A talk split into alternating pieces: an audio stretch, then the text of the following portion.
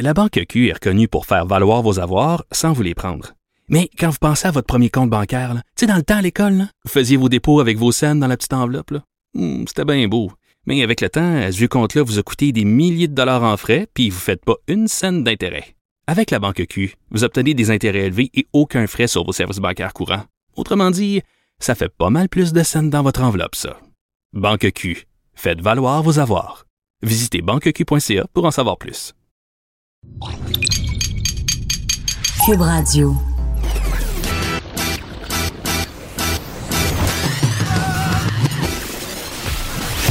Pour elle, il n'y a jamais de mauvaise question. De 13 à 15. Les effronter. Avec Geneviève Peterson.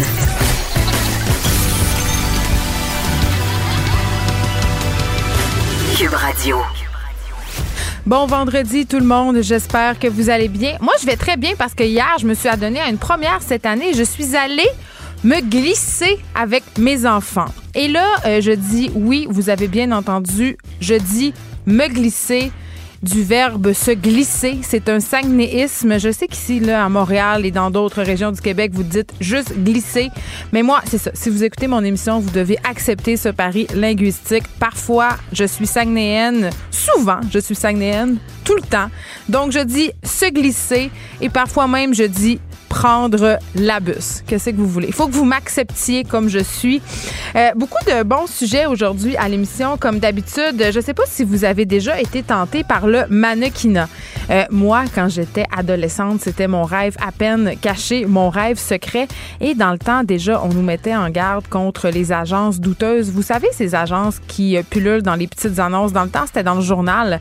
Maintenant, euh, ces agences-là sont surtout sur Internet. On peut les retrouver sur Kijiji.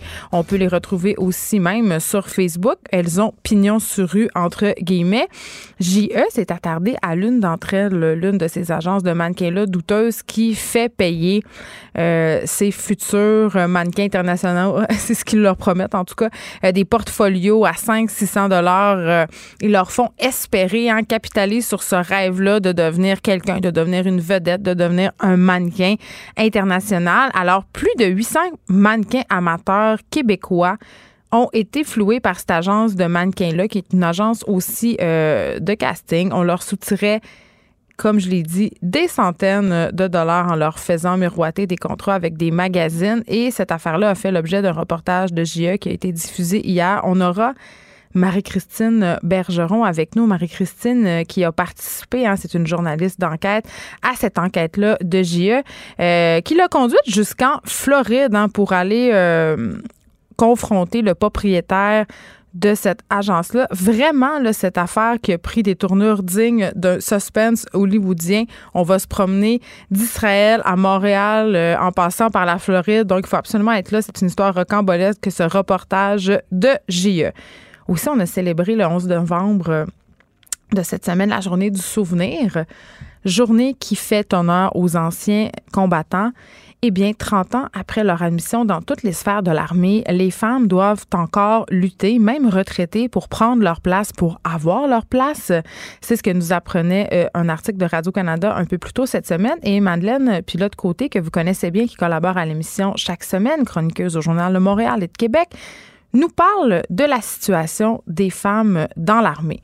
Aussi, on aura le pharmacien aujourd'hui avec nous. Vous le connaissez bien, vous l'aimez, Olivier Bernard euh, de son petit nom, qui a reçu un prix international absolument prestigieux cette semaine, un prix qui souligne la façon dont il a défendu le point de vue de la science face à l'adversité plus particulièrement dans le cas des injections de vitamine C. Je ne sais pas si vous vous rappelez de cette saga. Il avait été quand même l'objet de menaces. On s'en était même pris à sa femme sur les médias sociaux. Donc, Olivier Bernard qui remporte ce prix prestigieux et qui va venir nous en parler.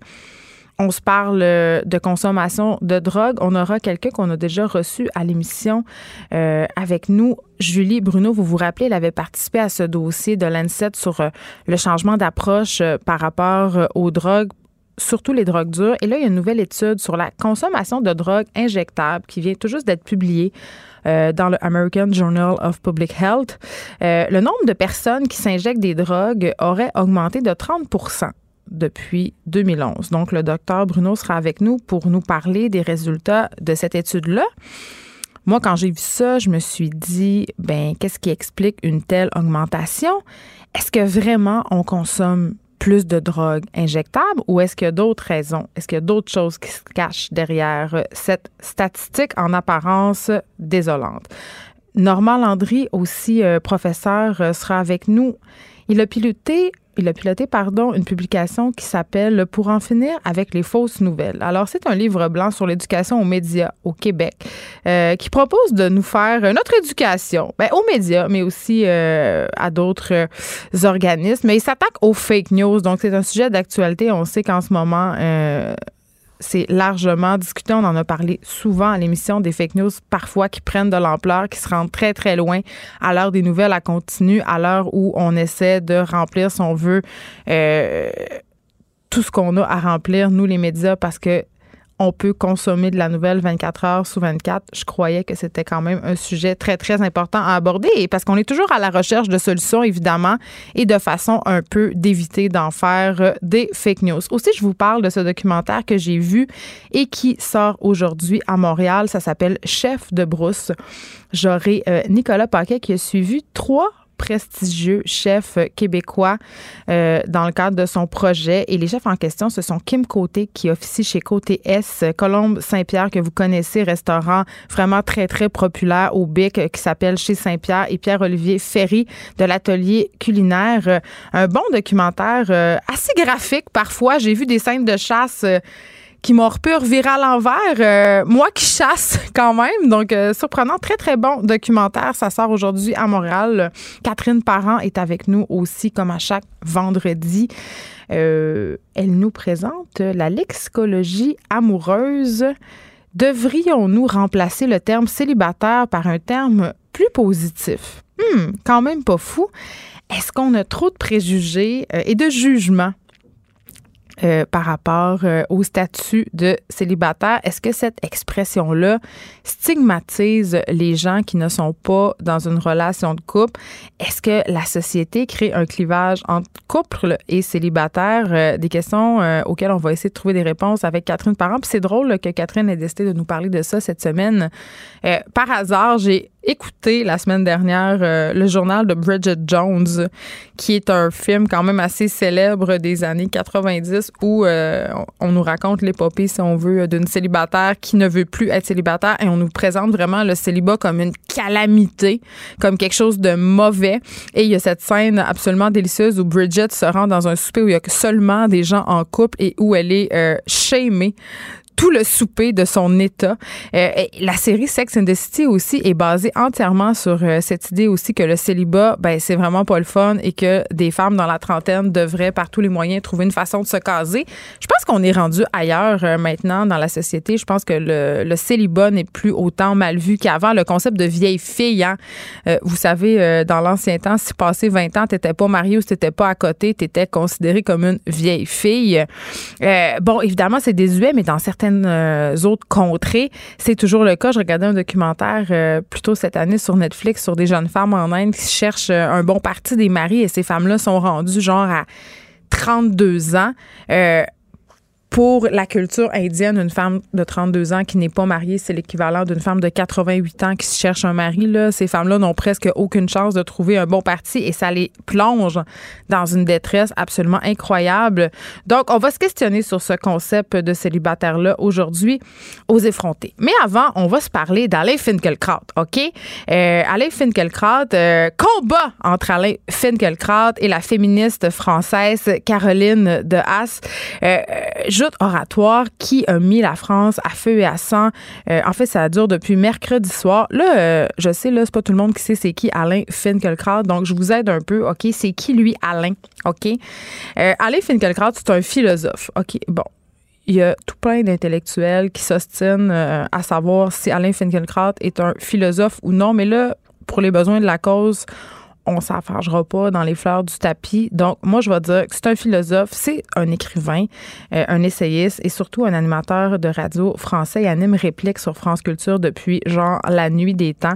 Euh, et il est membre de l'Académie française depuis 2014. tu sais, Alain Finkielkraut intervient régulièrement dans l'espace médiatique français, intellectuel, très, très respecté, euh, qui a beaucoup questionné l'identité juive, le mal dans la culture, la vie amoureuse aussi. Euh, je, vous avoue d'emblée, là, c'est un penseur que j'aime beaucoup. Je l'ai très, très, très, très, très fréquenté pendant mes études en sociologie des religions, même que j'ai une relation un peu amour-haine avec Alain Finkielkraut parce que j'étais jalouse de lui, parce que mon ex tripait tellement sur ses livres que parfois, en déjeunant le matin, il, il me lisait d'en face. Donc, à un moment donné, j'étais juste écœurée d'Alain Finkielkraut, je voulais plus en entendre parler. Mais tout ça pour dire que c'est pas un deux de pique, OK? Le bonhomme... Mais là, là, là, là, là, notre bon Alain est au cœur de la tourmente. Il s'est pogné avec euh, Caroline Daas à une émission de télé et je vous raconte brièvement ce qui s'est passé. Il était invité au talk show La Grande Confrontation sur LCI. On connaît l'amour des Français pour le débat musclé. Et là, justement, à l'émission, on avait un débat sur la liberté d'opinion, la liberté d'expression.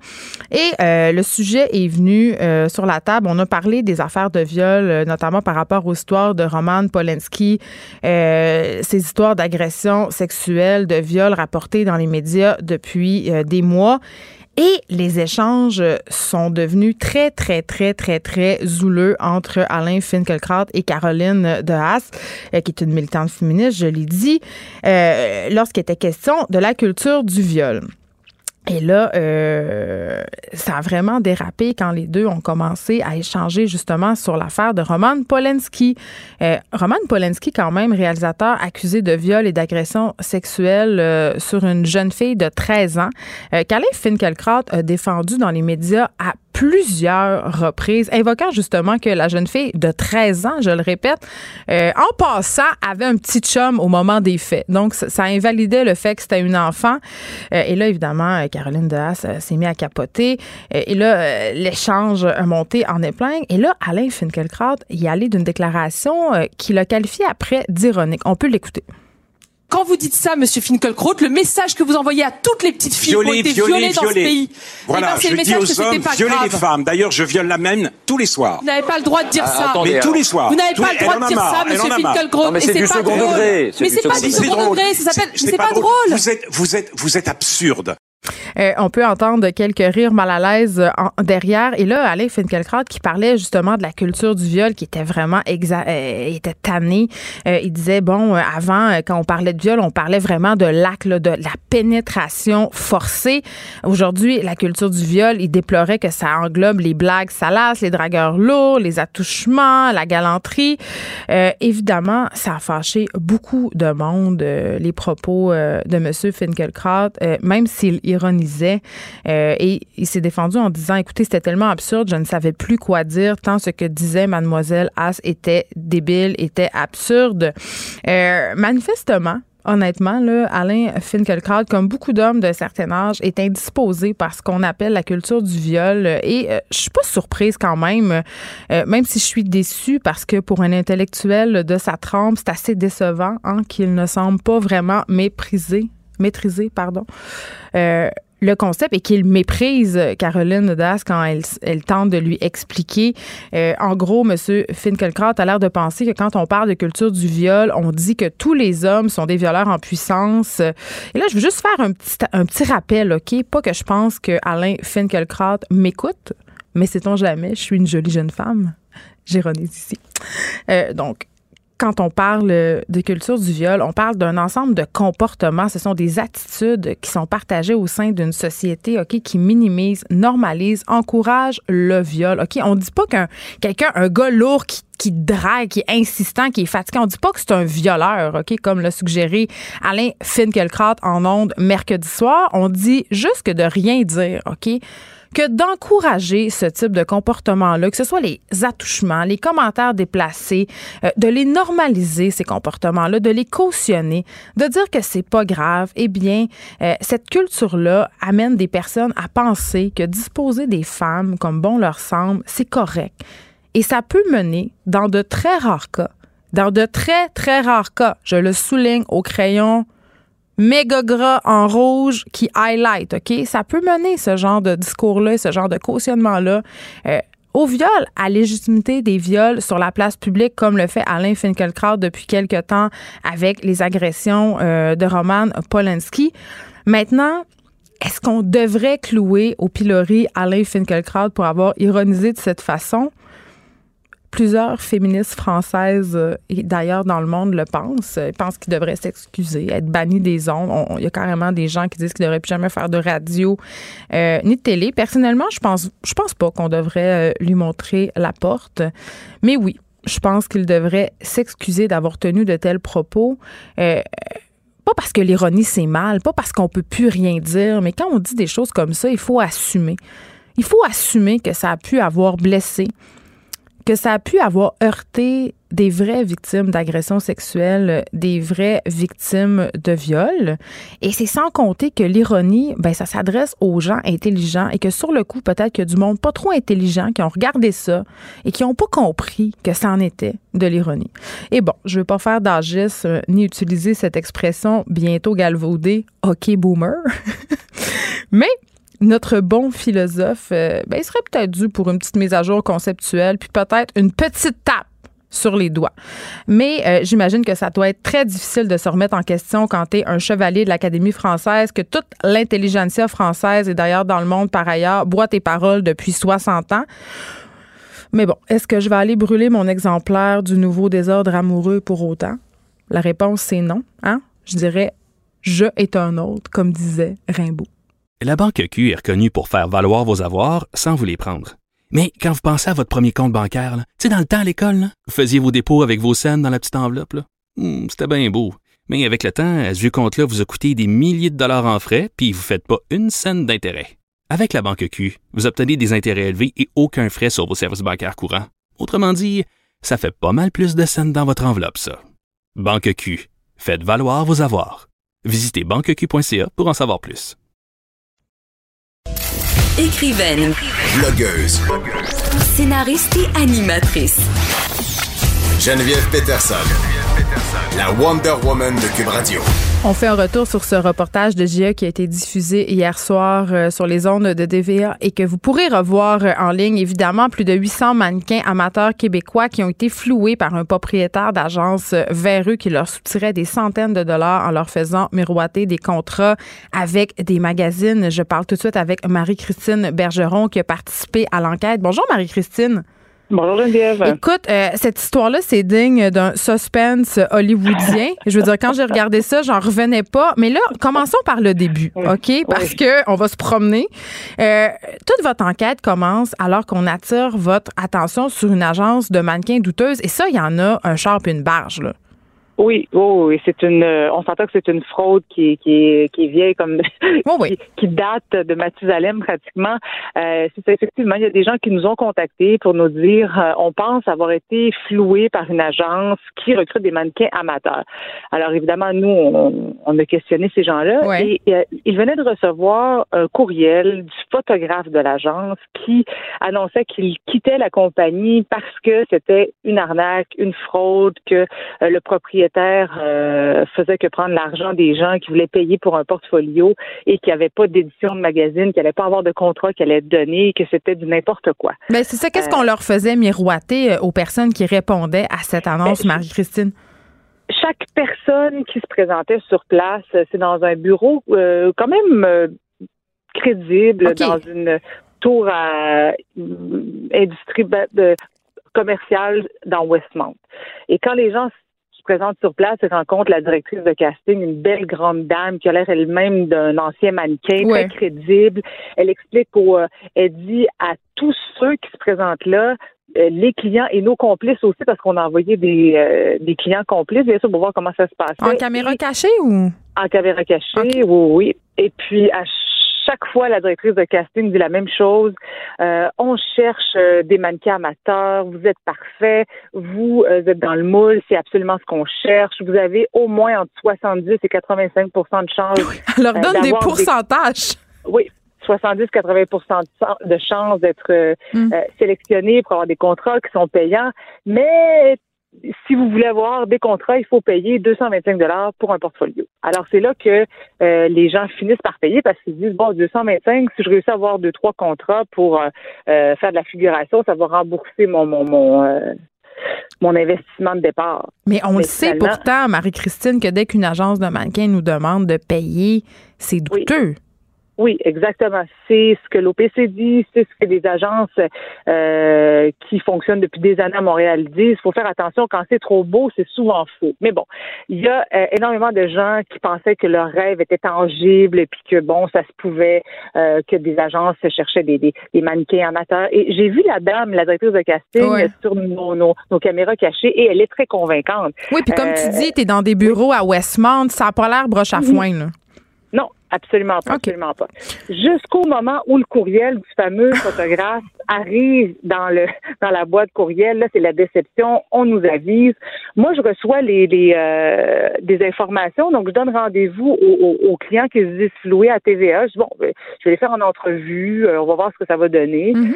Euh, et ils me racontent tous la même chose, le même parcours, comment ça s'est fonctionné, comment euh, la directrice s'y prend pour, euh, pour, pour donner le, le, pour les convaincre finalement de payer pour le shooter une photo. Et là, je regarde les photos, je dis Oh mon Dieu, c'est épouvantable, ces photos-là, c'est absolument pas professionnel. Non, il y a des accessoires douteux, on voit des ombrages, on dirait des photos prises par ma grand-mère.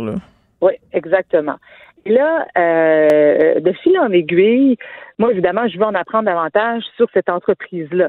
Hmm. Donc, je me rends sur place. Le réceptionniste n'est pas super ouvert, vraiment pas ouvert à me, à me parler de l'entreprise. Euh, le patron est pas là. La directrice de casting ne me rappelle pas. Donc, je gratte, je gratte, je cherche au registre des entreprises. Je je découvre qui est cet homme-là. Je le connais pas du tout. le propriétaire de l'agence, tu veux dire? Le propriétaire de l'agence, hmm. exactement. Qui s'appelle Isaac Zohar. Euh, là, je me rends compte qu'il est en arrière de plusieurs anciennes compagnies qui faisait la même chose auparavant, Bride and Groom Canada, Primetime Media, euh, qui faisait exactement donc la même chose. Et on ferme lorsqu'il y a trop de plaintes. Et euh, le propriétaire rouvre une autre compagnie avec un autre nom tout simplement pour se sauver des gens finalement euh, qui sont fâchés ou frustrés contre son entreprise. Même que Primetime Media en 2012, j'y avais fait un reportage sur cette agence-là. Et c'était exactement la même chose. Des clients qui se disaient euh, euh floués, euh, des, des, des c'était pareil, pareil. Évidemment, c'est le même propriétaire qui était en arrière, mais à ce moment-là, on le savait pas. Il a toujours le même modus operandi et il change de compagnie quand euh, ça, ça, sent la soupe chaude arrive. Exactement. Et là, vous, vous suivez sa trace et vous découvrez quand même que derrière ce sombre personnage se cachent des histoires sordides d'agression sexuelle, mais aussi que c'était une vedette dans son pays d'origine, Israël. Oui, exactement. Euh, ce qu'on se rend compte euh, en faisant des recherches sur cette euh, sur cet homme-là, hmm. que c'était un magicien vedette dans les années 80. Il avait un duo avec son père, Chico et Dico. un film.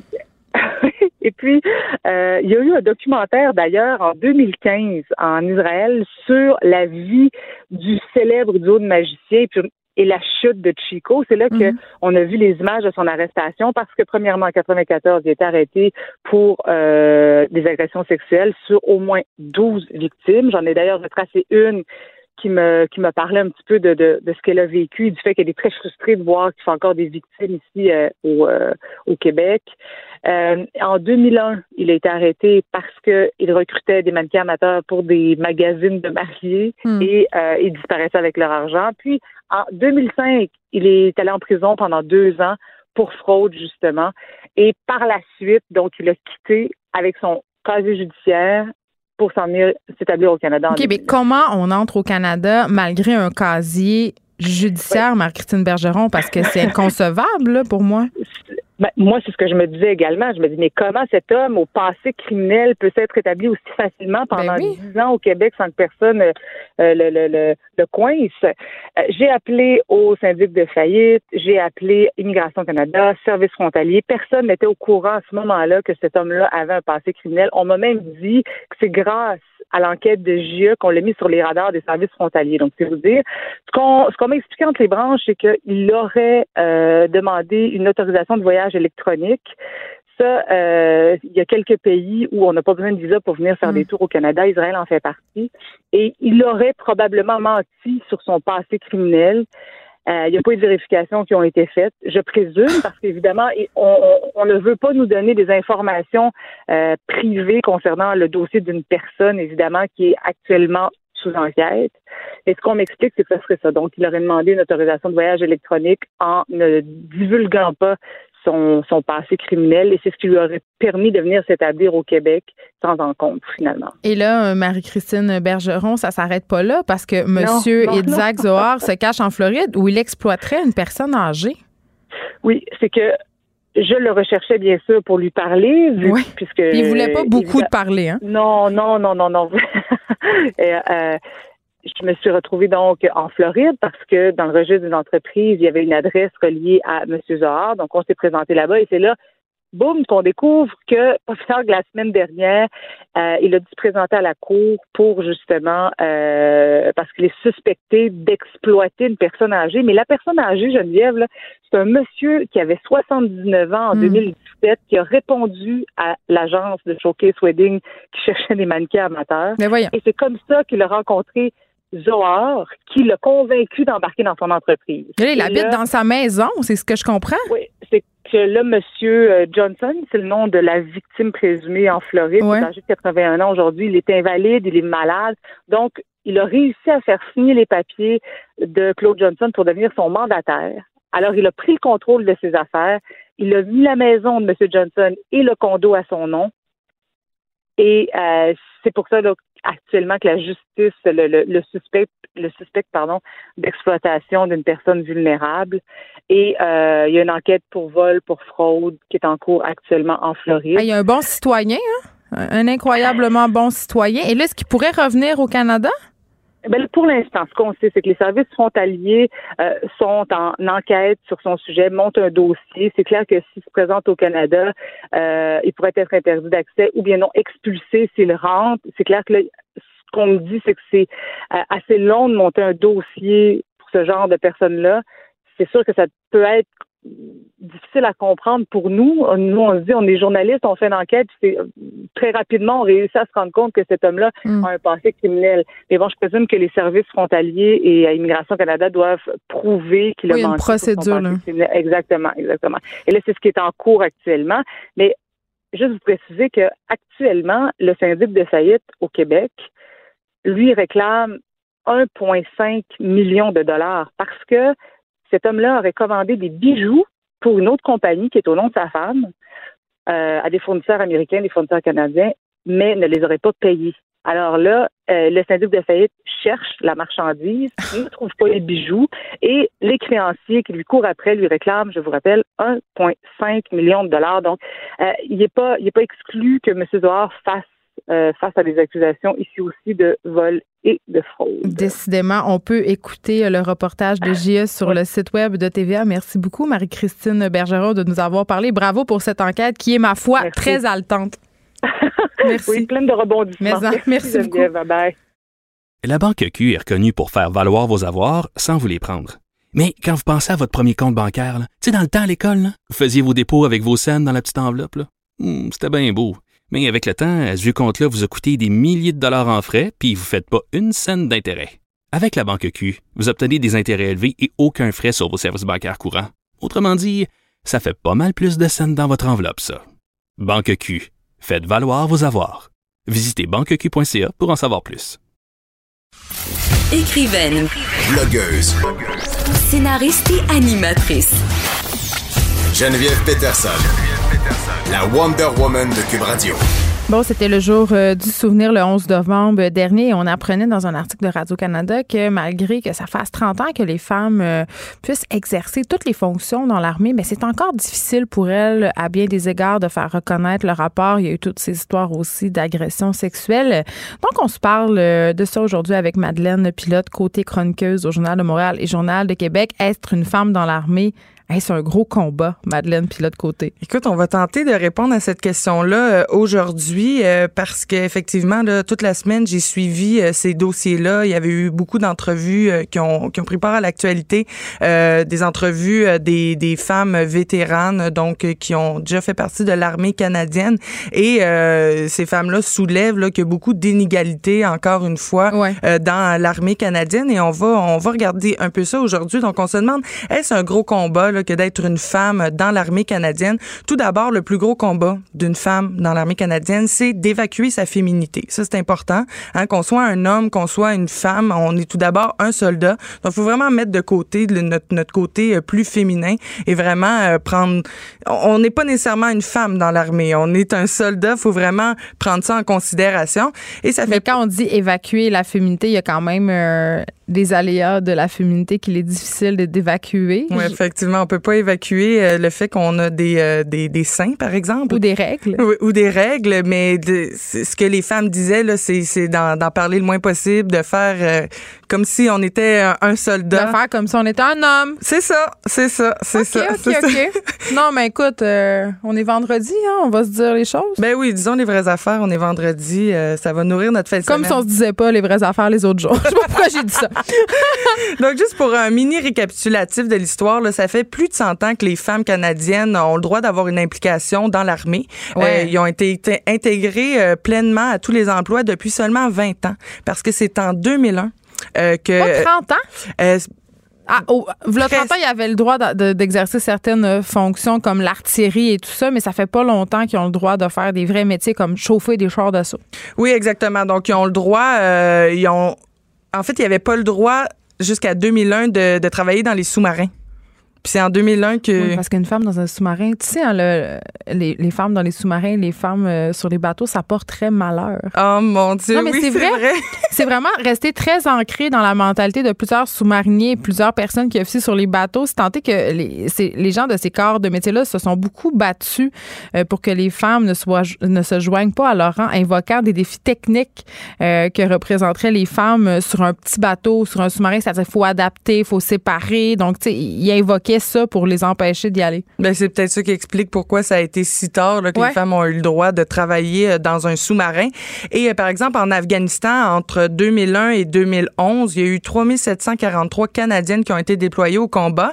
Et au cours de la décennie précédente, seulement 96 femmes avaient été déployées au combat. Donc, on peut voir. Oui, c'est une augmentation. C'est une augmentation, mais l'augmentation euh, générale ne s'opère pas si rapidement qu'on penserait. Hein. À peu près 0,7 par année de plus de femmes dans les forces armées canadiennes, ce qui est pas nécessairement beaucoup et qui euh, permet pas pour l'instant d'atteindre l'objectif d'avoir le corps de femmes qui sont soldats dans l'armée canadienne. C'est l'objectif de l'armée. C'est notre objectif? Oui, c'est l'objectif de l'armée à atteindre avant 2026. Euh, hmm. Donc, à voir si ça va être atteint. La, la, la, la courbe de croissance des femmes euh, dans l'armée canadienne n'est pas très... Est-ce qu'on sait s'il y a un intérêt? Quand même euh, de la part des femmes de joindre euh, les rangs de l'armée canadienne? Est-ce que c'est une profession? Parce qu'on sait que euh, auprès les ambulancières, les policières, chez les pompiers aussi, il y a beaucoup de filles qui sont intéressé par ces professions-là, mm. mais je sais pas si c'est le, cas pour l'armée, le sais-tu? Euh, ben, en fait, j'ai fait quelques recherches à ce niveau-là. J'ai pas vraiment le point de vue des femmes, pourquoi elles ne veulent pas nécessairement aller dans l'armée, mais j'ai le point de vue de l'armée canadienne qui essaie de plusieurs manières d'aller recruter euh, des femmes. Oui, juste si on consulte le site de l'armée, euh, il y a plein d'arguments pour euh, joindre les forces armées canadiennes si on est une femme. Et ils ont aussi... Mettons, c'est quoi les arguments plus, tu sais, qui sont différents? Mais pas des arguments, mais c'est plus, ils vont rassurer la femme puis leur ah, dire qu'elle sera pas violée. Tu seras pas violée, t'es vraiment là. Ben ils disent pas ça mot pour mot, mais mm-hmm. vous allez être en sécurité, on va vous mm-hmm. donner la place qui vous revient. On est en sécurité au front en Afghanistan, c'est bien sûr. Mais à voir, à voir si c'est vrai ce qu'ils disent, parce que selon les données, hein, tu parlais des, des, statistiques de viol dans l'armée, ça n'a pas de maudit bon sens, on va se le dire. Et euh, donc, je peux comprendre que ça peut faire peur à la jante féminine, parce mm. que les femmes dans l'armée font face à plusieurs choses. Dans les entrevues, ce qui en est ressorti, c'est surtout des patrons euh, qui vont être misogynes, on peut le dire, des commentaires. C'est pas juste dans l'armée, hein. Ouais, c'est pas juste dans l'armée, mais dans l'armée, euh, c'est, ce serait augmenté selon ce que j'ai lu. Là, je parle pas de mes patrons, hein. je veux juste te préciser parce que les gens là, sont vite à faire des amalgames. Mais des patrons misogynes, il y en a et il y en a des deux bords. Oui, inquiétez-vous pas, ici à Cube Radio, il n'y a, pas de bah, misogynie. Non, sérieusement, patron très ouvert. J'ai rarement vu très, ça. Très beau milieu de travail, j'apprécie beaucoup. Et sinon, il y a des menaces de viol qui vont être, qui vont être faites aux femmes. Et les femmes sont prises avec ce sentiment-là de constamment faire la preuve qu'elles sont aussi fortes, aussi bonnes qu'un homme. Donc ça, ça peut peser. C'est pas juste, j'ai envie de dire, c'est pas juste encore une fois dans l'armée. Ah, on a eu, euh, on a eu Pauline Marois qui a fait une sortie cette semaine à mm. cet effet-là, comme quoi les femmes en politique avaient toujours plus à prouver, étaient sans cesse remises en question, fallait qu'elles fassent leur devoir davantage. Je suis d'accord, ça s'applique à plein de domaines, mm. mais j'ai l'impression que dans l'armée, c'est décuplé là. Oui, dans des milieux qui sont plus traditionnellement masculins. Exact, considérant que, que les hommes euh, ont eu la place dans l'armée et ont eu le monopole de l'armée mm. pendant euh, des, décennies, voire des, des, des, millénaires. Des millénaires, ben oui.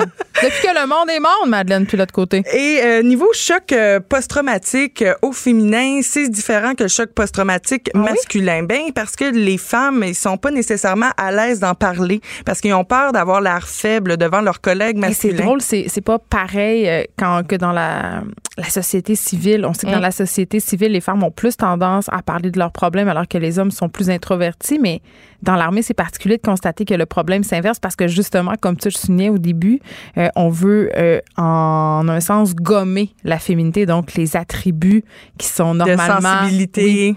Ils veulent, euh, ils veulent les, les, les cacher, les, les, ravaler. Et donc, c'est ça, assumer son choc post-traumatique, c'est comme donner raison aux gens qui disent, tu vois, t'es pas capable, t'es juste une femme.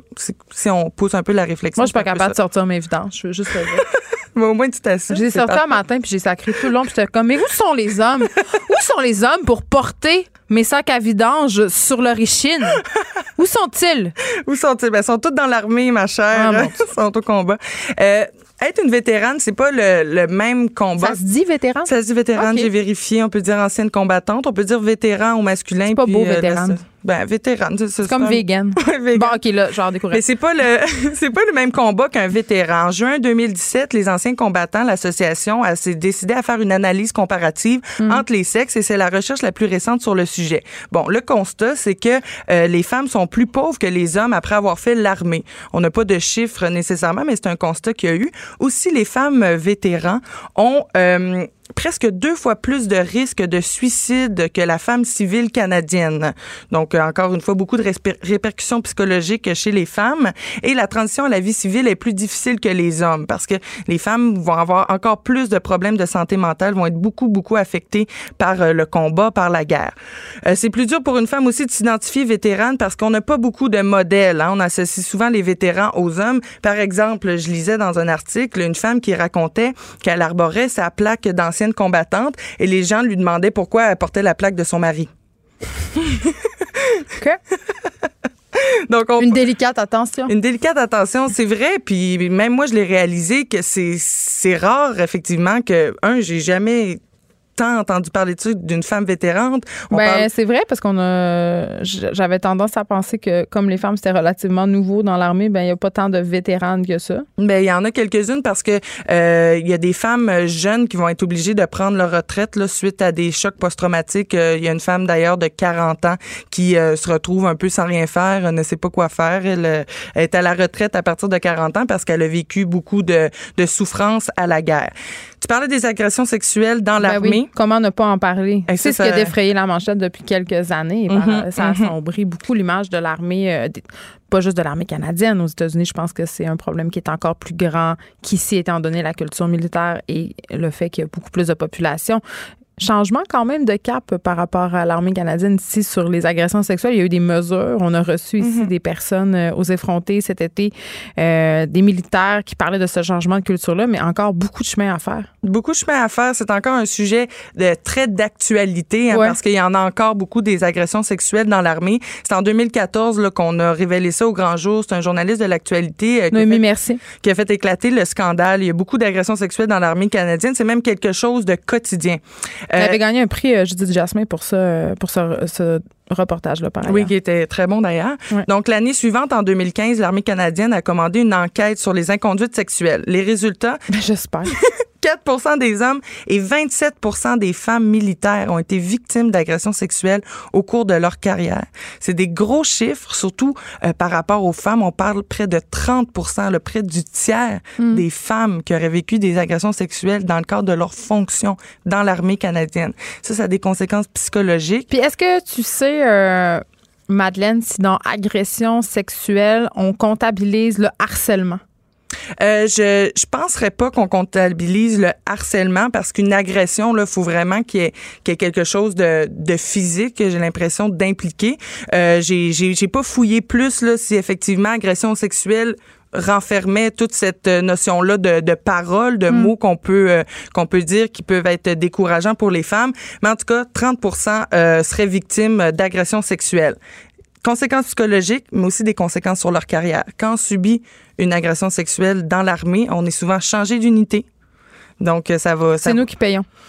On va chambouler, c'est ça, on va chambouler un peu la, la, la mm. routine de cette femme-là ou de ces hommes-là. Il y en a quand même 4 aussi qui se font agresser sexuellement. Euh, aussi, ça va avoir euh, des... Euh, il va avoir de la résistance à, de, résistance, les femmes, à demander de l'aide auprès de l'armée canadienne car elles se sentent trahies mais on a parlé ici aussi beaucoup du système de cour martiale, c'est-à-dire mm. que ces cas-là ne sont pas jugés au civil. Donc, euh, évidemment, ces femmes-là sont stigmatisées, se retrouvent devant leur père pour être jugées. Donc, ça peut être effrayant. Euh, d'ailleurs, plusieurs personnes suggéraient que les cas d'agression sexuelle dans l'armée soient traités au civil. En terminant, Madeleine, de l'autre côté, pourquoi les femmes sont importantes dans l'armée? Parce que souvent dans les pays en guerre, il y a souvent beaucoup d'inégalités entre les hommes et les femmes. Puis les mm. femmes dans l'armée, ben ça aide à comprendre cette réalité, à établir le contact. Par exemple, en Afghanistan, il y avait beaucoup de, de femmes afghanes et euh, ils ont, euh, elles, elles, sont devenues dangereuses pour l'armée canadienne.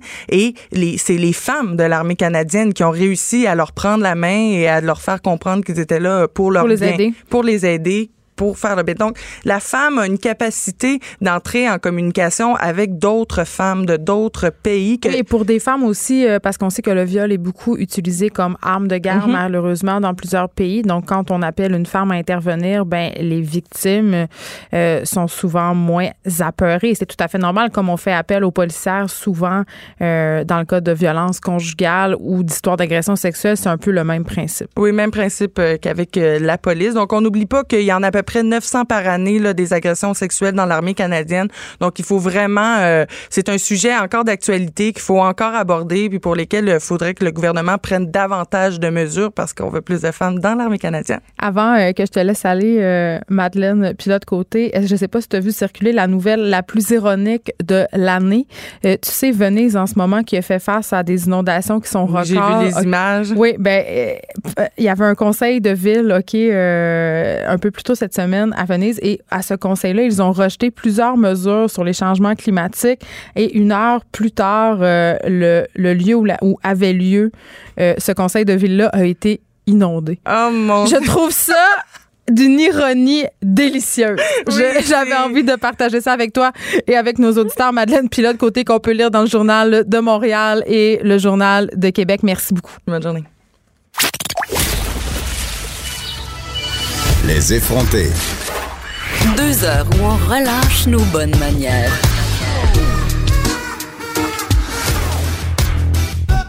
Cube Radio. Le pharmacien, euh, vous le connaissez moins sous le nom d'Olivier Bernard. De plus en plus, euh, vous le connaissez quand même sous ce nom-là, mais vous le connaissez plus sous le nom du pharmacien qui a reçu un prix international cette semaine soulignant la façon dont il a défendu le point de vue de la science face à l'adversité plus particulièrement dans le cas des injections de vitamine C. On l'a au bout du fil, il est avec nous. Bonjour Olivier. Allô? Écoute, euh, tu as remporté ce prix-là mardi à Londres, le prix John Maddox. C'est un prix international qui récompense les scientifiques dont le discours porte sur un sujet d'intérêt public suscitant l'hostilité. OK? Euh, ça me fait rire. Bon, on va en parler plus tard de pourquoi ça me fait rire, mais tout d'abord, c'est un prix quand même important. C'est un prix qui a remporté plusieurs scientifiques que tu admires beaucoup. Comment tu te sens? Ben, écoute, c'est un, immense honneur, là. Tu sais, c'est remis en plus par la revue Nature, tu sais, que qui est la Bible des scientifiques, là. Oui, exactement. Tu sais, fait pour moi, la façon que je le perçois, c'est que c'est vraiment juste comme la communauté scientifique qui, qui, qui, qui me supporte et qui te remercie. Là, fait que c'est super.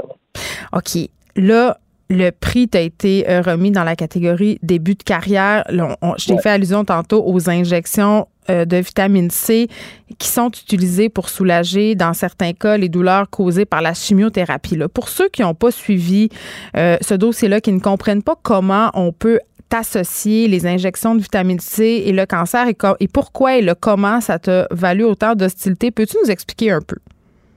c'est un peu bizarre, hein, mais c'est une vieille idée. Ça remonte aux années 70, l'idée que la, vitamine C, ça peut traiter à peu près toutes sortes de problèmes de santé. Oui, mais la vitamine C, c'est pas la vitamine miracle. Je veux dire, moi, ma mère, elle me faisait gober de la vitamine C, puis c'était bon pour tout. ah ouais, mais en fait, ça, c'est ce qu'on pensait à l'époque. Sauf qu'après, on a vérifié scientifiquement si c'était vrai ce qu'on croyait, et finalement, on s'est rendu compte que la vitamine C, ça traite rien. Ça marche pas pour le rhume, ça marche pas pour grand-chose. Même pas bon pour mes yeux, ma vue, ma belle vue? la, la vue, je pense même pas que ça a déjà été proposé. Oups! Désolé. Moi, je pensais que les carottes, c'était plein de vitamine C, donc c'était pour ça que c'était bon pour la, pour la vie. Ah, bon, mais tu vois, mes connaissances scientifiques, comme la plupart des gens, sont vraiment pas à jour. Euh, donc, pourquoi on utilisait la vitamine C euh, dans le traitement des douleurs causées par la chimiothérapie dans le cas du cancer? Ben, c'est ça, C'est qu'il y avait, il y, a, déjà des gens qui ont émis cette hypothèse-là, que ça pouvait aider les gens qui ont, qui, qui reçoivent la chimiothérapie pour un cancer. Euh, quand tu regardes dans la littérature scientifique, ce que tu te rends compte, c'est qu'il n'y a pas de preuve de ça du tout. Là. En fait, non seulement ça ne semble pas être efficace, ou on n'a pas de preuve que c'est efficace, mais ça pourrait même être dangereux parce que ça pourrait interférer avec la chimiothérapie. Donc, c'est pas vraiment une bonne idée de le donner sans avoir des preuves solides. Et là, c'est un peu pour ça que moi, j'ai écrit un article là-dessus, en fait. Mais OK, mais il y a quand même des médecins qui, qui étaient pour ces injections-là, qui les ont cautionnées dans une certaine mesure? Ben, il y a peut-être un ou deux médecins qui en ont prescrit. Là. Je veux dire, c'est quelque chose que c'est extrêmement rare. C'est quelque chose que des naturopathes font dans, en Ontario. Euh, c'est je te dirais que c'est comme si tu prescris de la vitamine C pour le cancer, tu es essentiellement le mouton noir de ta profession. Là. Donc, c'est pas quelque chose d'accepté ni scientifiquement, ni, ni déontologiquement. Oui, c'est ça, parce que toi, euh, évidemment, euh, il y a des médecins qui ont salué ton initiative, des oncologues aussi, parce que de plus en plus de patients leur parlaient de ces fameuses injections de vitamine C-là. Il y a même des groupes Facebook. Il y a tout un mouvement pro-vitamine C, un mouvement assez hostile, parce que quand on a parlé, je crois, à tout le monde en parle, ça a déclenché comme une espèce d'opération euh, salissage à ton endroit.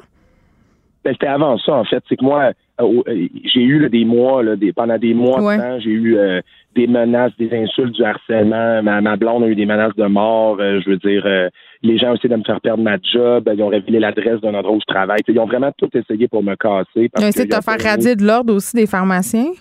Ben, ils ont dit qu'elle allait porter plainte à mon ordre, mais je n'ai jamais entendu parler. Fait que, hmm. finalement, ça n'a pas dû fonctionner fort fort. Mais, tu sais, en fait, ça a été vraiment long, tout ça. Et puis, euh, c'est vraiment pas un gros groupe de personnes. Par contre, la plupart des gens qui ont lu mon article, ils étaient bien contents. Là. Moi, je voulais juste que les gens signent pas une pétition sans vraiment comprendre qu'est-ce qu'il y avait derrière ça. Oui, parce que rappelle-nous un peu, c'est quoi les faits par rapport à cette pétition-là? C'est ce groupe de personnes qui faisait circuler une pétition pour que le gouvernement du Québec rembourse les injections de vitamine C. Est-ce que je me trompe? Oui, ben, qui les approuve. Ça, qui n'a pas vraiment de sens parce que c'est déjà sur le marché pour, pour traiter le scorbut. Je veux dire, ça, ça existe. oui, cette maladie. Cette maladie, oui, euh, qui est un grand fléau. Et, euh, aussi, euh, et aussi de les rembourser. Et puis, euh, la pétition a quand même récolté 120 000 signatures, ce qui est énorme. mais c'est parce que Olivier euh, Bernard, quand même, les gens, euh, puis je pense que c'est contre ça que tu te bats, les gens embarquent dans des mouvements, que ce soit, tu sais, sortons un peu de la, de la, fameuse cure de vitamine C, mais que ce soit, mettons, le régime cétogène, les fameuses cures détox. Les gens embarquent dans des espèces de mouvements sans trop se poser de questions, puis c'est un peu l'espèce d'idée, ah, ma belle-sœur le fait, ça marche, c'est cette idée-là. Là. Toi, tu te bats contre ces idées reçues-là au quotidien. Ben oui, mais en même temps, moi, je, moi, je blâme jamais les gens de croire à des choses ou d'avoir des mauvaises informations. comment je peux blâmer les gens? Je veux dire, c'est tellement difficile aujourd'hui. Tu sais, 99 de l'information sur Internet par rapport à la santé, c'est faux, là. Tu sais, comment est-ce que je pourrais dire aux gens, voyons, pourquoi vous croyez à ces choses-là? C'est pas de leur faute si les gens croient à ces choses-là. Moi, le problème que j'ai, c'est quand il y a des personnes qui vont décider de pousser de la mauvaise information, euh, comme ou encore quand des politiciens s'en mêlent. Dans le cas de la vitamine C, c'est ça qui est arrivé. Puis moi, c'est ça qui m'a surtout choqué, c'est qu'il y a un politicien à un moment donné qui a dit moi, la pétition, euh, je vais l'endosser, on, va amener ça à l'Assemblée nationale, on va faire une commission parlementaire. C'est comme attends, là, c'est des questions scientifiques, ça. Là.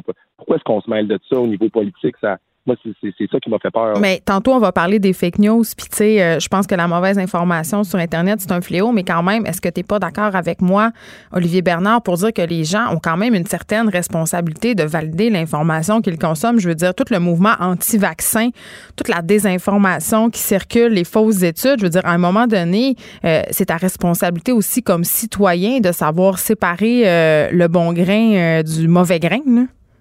Ben, je suis totalement d'accord. Je pense que les, les, le public a la responsabilité de vérifier, de valider l'information. Puis nous, la communauté scientifique, bien, on a la responsabilité de leur parler aux gens puis d'en faire de la communication scientifique. Mm. Mais la vérité, c'est qu'on en fait très, très peu. sais, fait qu'on peut pas non plus blâmer les gens de ne pas avoir accès à la bonne information quand on n'est jamais sur la place publique pour leur, leur, les aider à différencier le vrai du faux. Fait que quand nous, les scientifiques, on parle pas, qui parle à notre place? C'est souvent des gens qui n'ont pas de qualification puis qui ne devraient pas parler de ces sujets-là. Fait que je pense qu'on a chacun notre responsabilité là-dedans. Pourquoi tu penses que les scientifiques n'ont pas leur place dans l'espace public, Olivier? Ben, il y a plusieurs raisons, mais disons que ce que j'ai vécu, je pense que c'est une des raisons. Des fois, tu te demandes-tu pourquoi tu fais ça? Parce que tu tapes des trolls, de la haine, des menaces, justement, ça vaut-tu la peine tant que ça? Ah, ça vaut la peine, écoute. Puis même dans le cas de la vitamine C, là, je veux hmm. dire, c'est un, c'est un, tout petit pourcentage de gens qui ont été super violents avec moi, mais la vaste majorité des gens, là, ils, étaient super contents. Mm. Moi, je m'adresse à ces gens-là. Moi, je m'adresse aux gens qui ont des doutes, qui, qui, se posent des questions, qui sont ouverts à avoir accès à la bonne information. Puis ça, c'est la vaste majorité des gens. Fait que oui, ça vaut la peine d'en faire de la communication scientifique. Faut pas se laisser arrêter par une, une petite minorité de personnes là, qui sont sont négatifs sur Internet. Non, et qui sont très, très émotifs parce qu'évidemment, il est question de cancer, de souffrance, de mort. Donc, on peut comprendre que les émotions soient à fleur de peau. Dans ce cas-ci, je le comprends. Mais quand je vois par exemple, tu es sorti sur les jus détox et les gens qui se déchirent la chemise sur les publications Facebook, je le comprends moins. Je le comprends un peu moins. Ouais. Tu sais, l'affaire, c'est que moi, je remets jamais en doute les choix individuels. Hmm. Donc, quand, si une personne veut prendre des jus détox ou veut se faire faire des injections de vitamine C, même s'il n'y a pas de, de, de, données, s'il n'y a pas de preuves que ça marche ou quoi que ce soit, moi, j'ai aucun problème avec ça. Tu sais, ça m'arrive à tous les jours à la pharmacie, là. Les gens viennent acheter de l'homéopathie, ils me demandent si ça marche, je leur dis non, puis ils l'achètent pareil. Moi, j'ai pas de problème avec ça. T'es comme le Pierre-Yves McSwain de la pharmacologie, finalement. moi, je veux juste que les gens aient accès à toute l'information. Parce que pour faire un choix éclairé, ben, il faut que tu leur donnes l'ensemble de l'information. Moi, c'est juste ça que j'essaie de faire. Après, les gens peuvent faire ce qu'ils veulent avec ça. Regarde, petite confession, moi, je, je suis une adepte de l'alimentation cétogène. Je mange comme ça depuis quand même un certain temps et je suis allée lire ta page euh, sur l'alimentation cétogène que j'ai trouvé fort pertinente. C'est pas nécessairement pour invalider euh, toutes ces idées-là, mais tu apportes une lumière scientifique sur ce genre de sujet. Puis c'est vrai qu'il y en a beaucoup euh, d'idées reçues et de fausses croyances. Là, je veux savoir, est-ce que est-ce que tu as des petits scopes pour moi? C'est quoi les prochaines idées reçues auxquelles tu aimerais t'attaquer, que tu aimerais mettre à l'épreuve? Ben, en fait, tu vois, comme là, je viens de terminer la, je viens de terminer de, de, de, ma, ma, la nouvelle saison de ma série télé. Il y en a plein là-dedans, des croyances que j'adresse qui sont d'actualité. Par, exemple, euh, ben, les pesticides. Je fais un épisode sur les pesticides. Eh, on en a beaucoup parlé. Ben oui, si on parle des pesticides, là, on entend dire que sur l'île de Montréal, on va bannir un pesticide. Tu le, le Roundup. ouais, le Roundup. Euh, on entend des choses là-dessus. Après, je fais un épisode sur les bloqueurs de puberté. Donc, les médicaments qu'on donne aux jeunes pour arrêter leur puberté pour qu'ils puissent réfléchir à qu'ils sont plus un gars, plus une fille, etc. C'est tous des sujets super sensibles. Je fais une étude sur le poids aussi. On entend dire que le poids, il n'y a pas de lien avec la santé. Il y en a-tu un, il y en a pas? moi, c'est ces sujets-là qui m'intéressent. C'est les sujets qui font réagir les gens. Mais Aimes-tu la confrontation? Non, non, au contraire. Moi, je suis une personne qui déteste la confrontation, mais les sujets sensibles qui font réagir, c'est les sujets les plus intéressants. Parce que quand c'est quand le sujet polarise, hmm. ça veut dire qu'il y a quelque chose là-dedans que on, comprend pas toute la même affaire. Fait que moi, je trouve ça intéressant après ça d'aller fouiller et de dire OK, ben ça c'est vrai, ça c'est moins vrai, puis ça c'est faux. Ça veut dire qu'il y a du ménage à faire tu touches définitivement nos petits bobos collectifs. Écoute, Olivier Bernard, félicitations pardon, pour ton prix. On peut écouter en rediffusion les aventures euh, du pharmacien euh, le jeudi à 21h sur Ici Explorant. On peut aussi l'écouter sur tout.tv. Et je rappelle que quand même, tu es l'auteur de trois livres hein, de vulgarisation scientifique. Euh, le pharmacien et le petit garçon qui posait trop de questions. Merci beaucoup de nous avoir parlé, Olivier Bernard. Félicitations encore. Geneviève Peterson, la seule effrontée qui sait se faire aimer. Jusqu'à 15, Vous écoutez Les effrontés. On parle consommation de drogue puisque selon une nouvelle étude euh, publiée par le American Journal of Public Health, euh, le nombre de personnes qui s'injectent des drogues aurait augmenté de 30% euh, depuis 2011. Est-ce que c'est préoccupant ou est-ce que ça cache autre chose? J'en parle avec le docteur Julie Bruno, médecin au service de médecine des toxicomanies du CHUM, qui a participé, bien entendu, à cette étude et avec qui on s'est déjà entretenu par rapport à l'approche, par rapport aux drogues Bonjour, docteur Bruno. Oui, bonjour. Écoutez, quand on voit ça, un chiffre comme ça, euh, que depuis 2011, il y a 30% de personnes euh, supplémentaires qui s'injectent des drogues, euh, on se demande tout de suite, cette hausse-là, elle est due à quoi? c'est une, très grande question, ben mais quand on regarde l'étude qu'on a fait, l'avantage d'avoir regardé dans plus dans chacune des provinces. Mm-hmm. ce qu'on remarque, c'est que notamment les hausses les, plus importantes sont euh, sont dans l'Ouest canadien, donc en, en Colombie-Britannique. Euh, au Québec, il y a une hausse partout. Il y, a, il y a une hausse modeste dans certaines provinces. Donc, il y a beaucoup de variations dans les provinces. Est-ce que c'est préoccupant? Évidemment que c'est préoccupant. Euh, il faut prendre ces études-là avec euh, beaucoup de limitations parce mm. que je veux, je veux quand même bien insister sur le fait que faire un, on fait pas des sondages dans la population générale pour savoir combien il y a de personnes qui, qui utilisent des drogues par injection. Donc, on est pris avec des indicateurs très indirects et on est pris avec des estimés qui sont, euh, je dirais, très imprécis. Fait que ça, il faut le dire aussi, mais quand même, quand on regarde euh, avec la méthode qu'on a utilisée, ce qu'on voit, c'est que partout il y a une augmentation. Euh, et, on, doit la prendre en compte. Mais euh, je regardais ce chiffre-là, euh, docteur Bruno, et je me disais, est-ce que ça cache aussi quelque chose, c'est-à-dire, est-ce qu'on assiste à, à, cette hausse de 30% parce que les utilisateurs sont mieux répertoriés à cause justement de cette nouvelle approche des méfaits dont vous faites la promotion? Ben, c'est, c'est, en fait, quand cette étude-là, on pourrait passer 15 minutes à expliquer la méthode parce que c'est assez compliqué de faire ce genre de truc-là, comme je disais. Mais les deux provinces qui, qui ont les meilleures données au, Canada, c'est la Colombie-Britannique et le Québec. C'est là où on s'en injecte le plus. C'est Vancouver a quand euh, même une triste réputation. Oui, oui, mais c'est, c'est aussi la place où ils ont quand même des études où ils ils ont à la fois des études observationnelles où ils posent des questions aux personnes qui utilisent des drogues dans les communautés et ils ont des données aussi sur notamment euh, l'utilisation des, euh, des, programmes euh, de traitement qui nous permettent de faire ce genre d'exercice-là. Et dans ces deux provinces-là, on voit quand même des augmentations. Fait que je pense que on, on peut être assez, à cause de ça, on peut quand même se dire que oui, il y a une réelle augmentation. Euh, qui est extrêmement difficile de voir, c'est est-ce qu'il y a des augmentations qui sont très importantes dans certaines populations qu'on n'aurait peut-être pas vues ou plus vulnérables ou? Ben euh, quand le Canada c'est grand et c'est très étendu. Oui. Et ce qui est très sous-étudié tout le temps au Canada, c'est les populations qui sont pas dans les grandes villes ou qui sont dans les régions éloignées. Et on sait là que, par exemple, euh, euh, en Saskatchewan, il y a eu euh, des, des, éclosions d'épidémies de, VIH et d'hépatite C dans des populations, euh, des régions très éloignées, notamment dans des populations autochtones.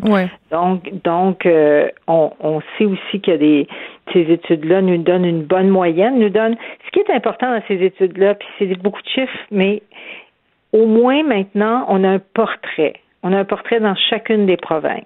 Il est ce qu'il est mais on a été aussi capable d'identifier que en mesurant des choses qui seraient relativement simples à mesurer partout au Canada avec des méthodes relativement simples de sondage euh, spécifiques dans ces populations-là, on pourrait continuer à mesurer les progrès qu'on fait, à mesurer ces populations-là, à voir si on les couvre bien, à voir si on a des manques de services dans des endroits. Et c'est pour ça qu'on a fait ce, ce papier-là qui est important. Brandon Jacka, qui était dans, qui est dans mon laboratoire, mhm. qui est un stagiaire postdoctoral, a passé deux ans à appeler des gens partout au Canada, à, vraiment euh, forer partout pour trouver des données qui étaient euh, dans les fonds de tiroir. Donc, c'est un travail où c'est très difficile de trouver des données sur ces personnes-là. On a trouvé les données les plus précises qu'on pouvait trouver, puis ça nous donne un tableau qui est en 2016. Maintenant, que ça nous a dit aussi, c'est qu'il fallait avoir des, une méthode pour harmoniser une collection de data, une collecte de data, euh, mm. de données euh, dans le Canada qui, qui nous permettrait de continuer à suivre ces Ben oui, parce que j'imagine qu'une étude comme la vôtre nous permet de tracer, de tracer pardon, un certain portrait. Donc, après ça, d'en venir à des traitements, à des approches aussi qui sont beaucoup euh, plus efficaces que celles utilisées auparavant? Ben, ce que ça nous donne, ce que ça nous donne, c'est un portrait de euh, est-ce qu'on atteint les cibles que l'Organisation mondiale de la santé euh, euh, dit recommande. oui, qui, sont finalement la, la, base. Puis est-ce qu'on les atteint, Madame Bruno? Pardon? Est-ce qu'on les atteint dans toutes les provinces? Ben, on euh, on les atteint pas dans toutes les provinces. Le Canada se, se classe quand même assez bien, il faut le dire. Là. Mm. Euh, mais on les atteint pas dans toutes les provinces. On n'est pas très loin des cibles qui, encore une fois, sont le minimum. Mais on voit dans quelle province on, on, on doit faire plus d'efforts, en fait. Et c'est dans quelle province? De regarder.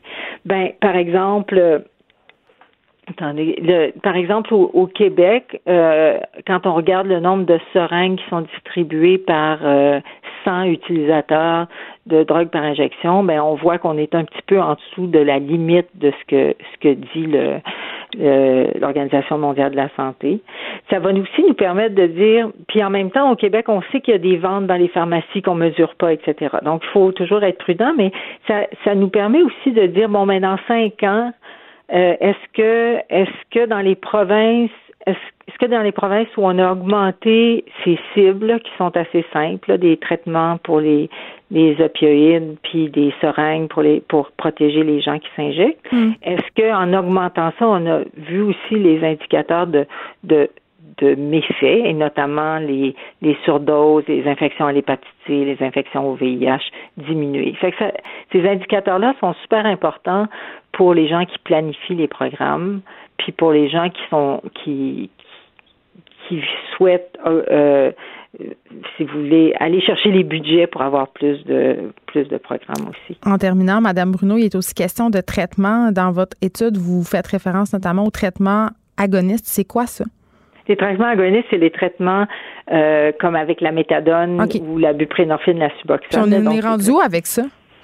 Ben, on est rendu. C'est sûr qu'avec la crise des opioïdes et avec les, les décès euh, qu'il y a eu, il y a vraiment un effort partout mhm. euh, dans toutes les provinces. Au Québec, il y a eu beaucoup d'investissements qui ont été faits.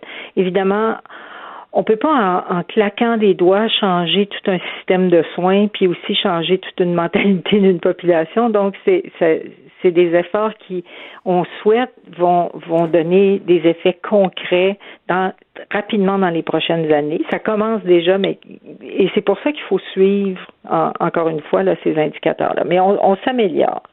Euh, il y a d'autres endroits au, au Canada où il y a d'autres endroits où justement l'accès de ces programmes-là sont pas très bons. Puis il y a d'autres endroits aussi, malheureusement, où on est encore en train de traiter des gens avec des sevrages rapides alors que on sait que c'est dangereux.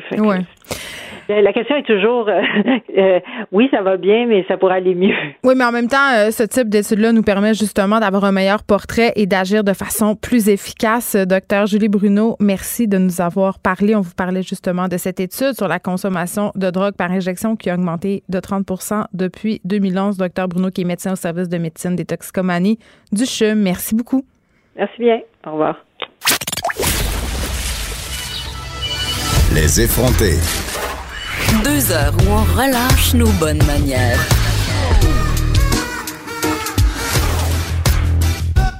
Cube Radio. On reste dans le domaine scientifique, mais on se déplace du côté des sciences humaines cette fois pour s'entretenir avec Normand Landry, professeur au département de sciences humaines, lettres et communications de l'Université TELUC et titulaire de la Chaire de recherche du Canada en éducation aux médias et droits humains. Long titre, long titre. Et euh, Monsieur Landry a piloté la publication pour en finir avec les fausses nouvelles. C'est un livre pour éduquer les médias et contrer le fléau des fake news. Bonjour, Monsieur Landry. Oui, bonjour. Je suis très contente de vous avoir à l'émission euh, pour parler de, cette publication-là. Euh, pour commencer, qu'est-ce que vous présentez dans cet ouvrage? On présente euh, huit recommandations de politique publique. On a tenu il y a un an, en fait, là, un genre d'état général, si vous voulez, de la problématique des fausses nouvelles en lien avec l'éducation média au Québec. On a réuni plus de 150 personnes à Montréal à la Grande Bibliothèque. Mm-hmm. On a eu une discussion collective sur ce qu'il fallait faire et au bout de nos discussions, on est arrivé à un certain nombre de consensus. Donc, on en propose huit, huit pistes d'action pour que les pouvoirs publics au Québec puissent agir de manière efficace pour lutter les fausses nouvelles et également augmenter les, les compétences des citoyens en regard euh, aux médias numériques. Avant qu'on en parle de ces recommandations-là, M. Landry, je veux qu'on se parle de fake news parce que le concept de fake news, on en entend parler depuis, euh, ça fait pas tant longtemps que c'est dans l'espace public, dans les médias mainstream, mais euh, les fake news, est-ce que ça n'a pas toujours existé? Ben, en fait, on, parle de fake news depuis plus de 100 ans, hein, donc euh, c'est rien de nouveau. Euh, ce qu'on appelle euh, fake news, c'est, on pourrait dire, la, la, la, nouvelle nomenclature pour parler de propagande et de désinformation. Ben, Donald Trump a beaucoup contribué à populariser l'expression, disons-le ainsi. Absolument. Oui. Absolument. Euh, donc, c'est un vieux problème et qui prend des nouvelles formes et une nouvelle ampleur à l'heure actuelle. Euh, une nouvelle forme parce que maintenant, c'est beaucoup sur les médias numériques. Mm. Une nouvelle ampleur parce qu'il y a une capacité d'avoir des, des, impacts négatifs sur les systèmes démocratiques, mais aussi... On l'a vu aux euh, États-Unis. diffusion tout à fait, euh, qui est tout à fait nouvelle. Donc, c'est, pas quelque chose de nouveau, mais les manières avec lesquelles la question des fausses nouvelles se déploie et, l'intensité du problème, lui, lui, lui est tout à fait nouveau. Oui, parce que, évidemment, tout ça fait boule de neige avec les médias sociaux. Exactement. Les, médias sociaux sont au cœur de la problématique. Dans quel sens? Euh, dans la mesure où ce sont des outils de, de, de, production et de propagation excessivement efficaces de ces fausses nouvelles-là. C'est les principales plateformes à l'heure actuelle euh, de diffusion, en fait, des, des nouvelles qui sont, euh, disons, mensongères, trompeuses ou mal intentionnées. OK. Euh, dans votre ouvrage, vous dénoncez en quelque sorte, pas vous dénoncez, mais vous pointez du doigt la responsabilité médiatique par rapport aux fake news. J'ai envie de vous poser la question qui tue Normand Landry. Allez-y. C'est quoi notre problème à nous, les médias? les, problèmes aux médias sont deux, deux niveaux à l'heure actuelle. C'est une double crise. C'est une crise qui est d'abord économique, financière, que vous connaissez certainement mieux que moi. Mm-hmm. Vous savez maintenant qu'il y a deux grandes compagnies américaines qui accaparent 80% des revenus publicitaires. Euh, Facebook et Google, pour ne pas les nommer. Facebook et Google. Euh, donc, il y a une problématique, d'après moi, de viabilité du modèle économique avec laquelle on produit de l'information de qualité en Occident. Euh, donc, ça, c'est la première des grandes problématiques. Si on n'a pas les moyens de se payer du journaliste de qualité, bien évidemment que ça peut poser des problèmes sur la crédibilité de l'information. Donc, ça, c'est la première chose. La deuxième chose, c'est une, problématique de crédibilité auprès de la population. Il y a des entreprises qui sont volontaires par des acteurs économiques et politiques de décribilisation, en fait, des, des médias d'information. C'est ce qu'on voit notamment aux États-Unis où on attaque la ben des journalistes, des institutions de presse, et ça fonctionne assez bien. Euh, ce qui nous amène toujours vers un genre de relativisme, en fait, en termes d'information où les opinions se mêlent avec les faits vérifiables. Est-ce que le public perd confiance euh, dans les médias à cause des fake news? Moi, c'est l'impression que ça me donne. Ça fait partie de la problématique, tout à fait. OK. Maintenant, euh, tournons-nous du côté de vos recommandations. Quelles sont-elles? On en a huit. la première est certainement la plus importante c'est euh, de financer de manière concrète et durable des initiatives euh, qui visent, euh, en fait, à assurer le, le développement de l'éducation aux médias en Occident. Donc, ça, pour nous, c'est quelque chose de très important. Il se fait de l'éducation aux médias à l'heure actuelle un peu partout au Québec. Oui, mais est-ce que vous croyez, par exemple, M. Landry, que les entreprises devraient intégrer de la formation, par exemple, aux jeunes journalistes qui font leur entrée dans les salles de rédaction? Ça pourrait aller aussi loin que ça? Ou ça pourrait carrément être à l'école, parce que j'imagine qu'à l'université, en ce moment, sur les bancs d'école, la communication, on adresse la question des fake news. Je peux pas croire. On, le fait, euh, on le fait à l'heure actuelle au Québec, mais de manière éparse et non systématique. Ça fait partie du problème. Nous, ce qu'on recommande, c'est qu'il y ait des politiques concrètes, structurées, structurantes d'éducation aux médias au Québec, pour qu'on arrête de naviguer d'une crise à l'autre avec euh, très peu de ressources. Donc là, vous voyez, on parle de fausses nouvelles. Il y a quelques années, c'était la violence médiatique. Avant, c'était la cyberintimidation. Avant, c'était l'hypersexualisation de nos adolescents. Donc, euh, un certain nombre de problématiques qui reviennent dans l'espace public en lien avec les médias, mais qui sont adressées au cas par cas pas de manière systématique. Nous, ce qu'on pense, c'est que ça prend des politiques publiques cohérentes pour qu'on puisse regrouper ces problématiques-là et outiller nos éducateurs partout au Québec pour pouvoir développer des programmes qui sont cohérents, efficaces et qui s'ancrent dans le long terme. Deuxième chose qui nous semble vraiment important, c'est de lier plus les milieux de pratique et les, milieux universitaires. En français. Des choses absolument absolument merveilleuses sur le terrain, dans nos bibliothèques, dans nos écoles. Il y a une déconnexion entre, entre le milieu universitaire et les milieux de la pratique. Un autre en même temps, le milieu universitaire se fait tout le temps reprocher de parler un jargon et d'être inaccessible et élitiste. Donc, il faudrait peut-être que le milieu universitaire adapte son discours s'ils veulent qu'on les écoute. Ben, je suis parfaitement d'accord avec vous. On n'est pas en désaccord là-dessus. L'autre élément qui me semble absolument important, c'est de revaloriser nos bibliothèques publiques et nos médias communautaires. Ce sont de puissants vecteurs d'éducation média. Nos bibliothécaires scolaires, nos bibliothécaires dans les, les institutions publiques font un rôle honnêtement merveilleux pour développer les compétences informationnelles de nos jeunes, de nos adultes. Nos médias communautaires, vous savez, c'est des plateformes d'éducation média qui sont excessivement efficaces, mais sont sous-financées, sous-valorisées. Donc ça également, c'est quelque chose qu'on qu'on demande qu'il soit amélioré.